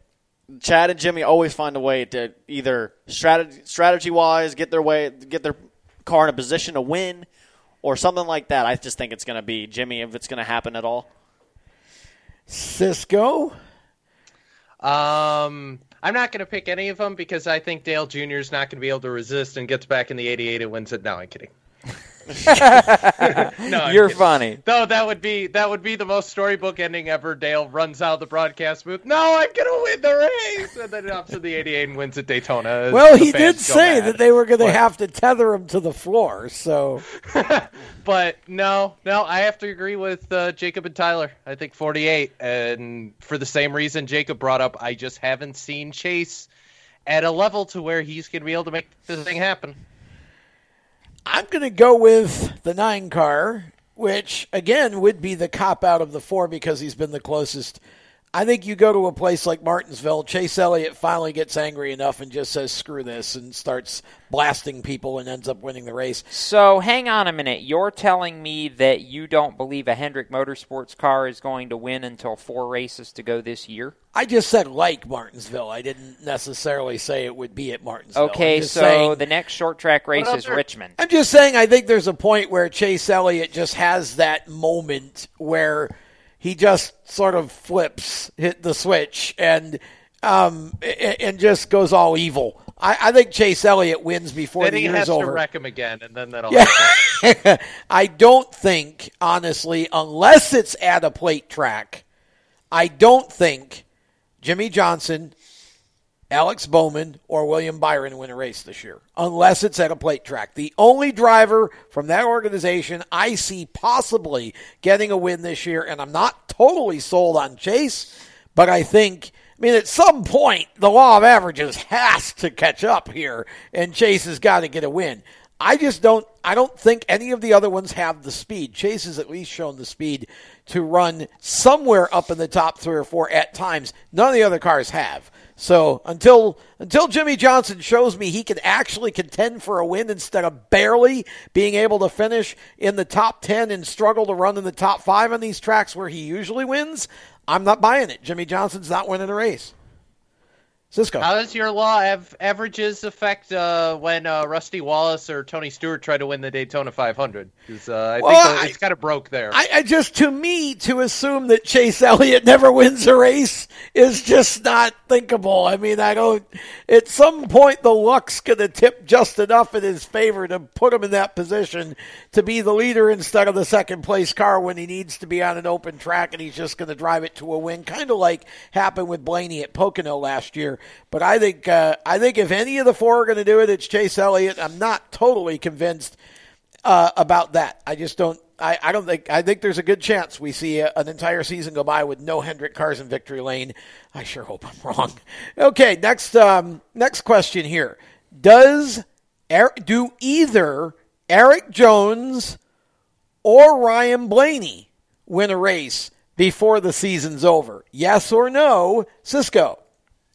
Yes, And why? Ryan Blaney's And- going to win a race this year. Okay, so you think I have Ryan, No, I have no problem making that statement at all. Erik? Yes or no? You said Erik- no. Your question Hold on. was Hold either. on. It- it's my show. I can change the question. Do either of them win? You said yes for Blaney. I'm saying you don't think Erik does. It's a follow up. I don't think Erik does because Kyle Busch will win the races Erik Jones would have won. He's not wrong. he made that sound so so sinister on Kyle's part, though. Okay, Tyler. No, not not from that, but I'm just saying that Kyle Busch will be faster than Erik because that's just how those cars are lined up. So therefore, Kyle Busch will be faster than Erik. I see. Okay. Ahead of Erik. All right, Tyler. Either of them? Yes or no? Blaney, yes, for sure. Okay. I just think Blaney's too good, and he's shown that he's got speed. So I, I think yes. Yes Erik for Blaney. Jones- No for Jones. Uh, I I just can't get behind Erik. He's just not consistent enough for me to want to put him in a winning position. Jacob. That's three. Yes for Blaney, no for Erik. I'm sorry. And I actually agree with Cisco's sentiment. If there were a place where I think Erik Jones wins, it's at Bristol. And the king of Bristol is Kyle Busch. Therefore, Erik is not going to win at Bristol. All right, I'm going to be different here. You know, here's the thing about Ryan Blaney. We keep saying that again. You know, Ryan's going to win. Ryan's going to win, but look at how long it took him to finally do it with the Wood brothers. I, I just, and you look at Erik Jones, and he's been getting better and better and better all year long. But honestly, I'm not sure either one of them win. I think between the two, it's Blaney. But I will tell you the guy I think is going to win a race before the year is over. And you guys can agree or disagree. I think Daniel Suarez puts the 19 in victory lane before the season's done. Jacob? I think he does. And you know where I think he does it? Dover in the playoffs. I don't think Daniel's going to make the playoffs, but he's been so good on the concrete over the last three years between Xfinity and the Cup Series, and I think he learned a lot at Dover this spring. I think if it's going to happen, it happens at Dover. Cisco. I'm not going to say he wins at Dover because I think if there's anything left in that 48 camp, that's where they figure their stuff out, is because it's Dover and it's Jimmie Johnson. Well, he was terrible there when they were there earlier Yes, this because season. Things so broke there last yeah, year. I, I don't know. I just uh, Yeah, okay. hey. But but do you think do you agree or disagree that Daniel wins one? No, because I have the same sentiment for Daniel as I have for Erik. Any place where I think Daniel would be able to win a race, Kyle Busch is going to be faster and going to win that race. Tyler. Daniel Suarez? Yeah. Uh, No? no. Not consistent enough, like I said. By the way, can I refute your point uh, going back to the Ryan Blaney Erik Jones argument? Erik Jones, one top five, six top tens, average finish 16.6. Ryan Blaney, three top fives, eight top tens, better average finish. Yeah, but I, I don't think you can't you can't just and look he's at le- and oh by the way, he's led 444 laps this year. Erik Jones has led 76. and hasn't managed to win yet with all those laps. My point is you can you can lead all the laps you want. You can run up front all you want. You look at who's who's moving right now as we go into the summer. Blaney's the same or less than he was in terms of contending for wins. And Erik Jones is getting better in his performances during the races. It's interesting yeah, though but he's still keep not even to the consistent level that Blaney is on a weekly basis. But I'm I, sorry, but he's I just not. Again, I look at who's coming, who's going, and I think I, I honestly think Jones has, but I think Suarez is the guy that you got to watch out of that camp. I do believe that we have an opportunity here for Daniel Suarez to move Kyle Busch to win a race, and he's already He proven in it the past Michigan he's last not afraid summer. to do it. Just Yeah. saying. So if Daniel Suarez gets a capable enough car to compete with one of these big guys for a win, Daniel Suarez will not hesitate to pull the trigger and go for it. Um, it's this is this is going to be interesting going forward. I, I, just I love the way this is shaking out actually because you got so many of these Yeah. guys that are so close, um, and and it just takes one day for everything to uh, come together for them. But okay, so we go into Chicago weekend and look forward to the ARCA race.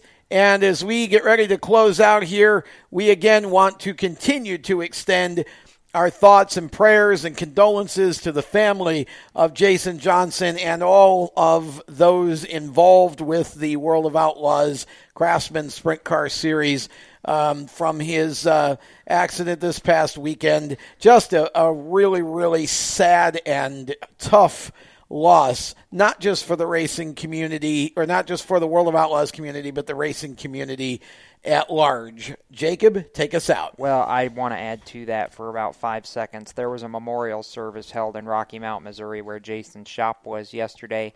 His son Jax, somebody brought a quarter midget over. Jax had a victory celebration and a cage stand in honor of his father. There you go. That's the way to do it. Thanks to Bob Steele, Sue Mace, and all the folks at PMN for what they do to make this show possible, as well as Randy Miller behind the glass from CSB for Tyler Dayton and Tom Baker. I'm Jacob Seelman. Oh, Cisco. Sorry, I didn't mean to forget Cisco. Cisco Scaramuza as well. I'm Jacob Seelman. Keep it off the wall, folks. And uh, if you're headed to a racetrack, we might just see you there, folks. Have a safe racing weekend. Good, night. You've been listening to the Stock Car Show on the Performance Motorsports Network. Stay tuned to Performance Motorsports Network for more race talk. For the latest motorsports news, visit RaceChaserOnline.com. The Stock Car Show is a copyrighted production of the Performance Motorsports Network. www.performancemotorsportsnetwork.com. A member of the Scorpion Radio Group Incorporated, and may not be rebroadcast, replicated, or saved in any media without the explicit written permission of PMN. Check out our Facebook page or our section on the PMN website. The opinions expressed on this program are those of the host, co-host, and guests, and do not necessarily reflect those of the management and ownership of either the Performance Motorsports Network or Scorpion Radio Group Incorporated, the advertisers, or the marketing partners. Be listening again next week when the Stock Car Show returns on Thursday night at 7 Eastern. Until then, stay tuned for more great motorsports programming on the Performance Motorsports Network.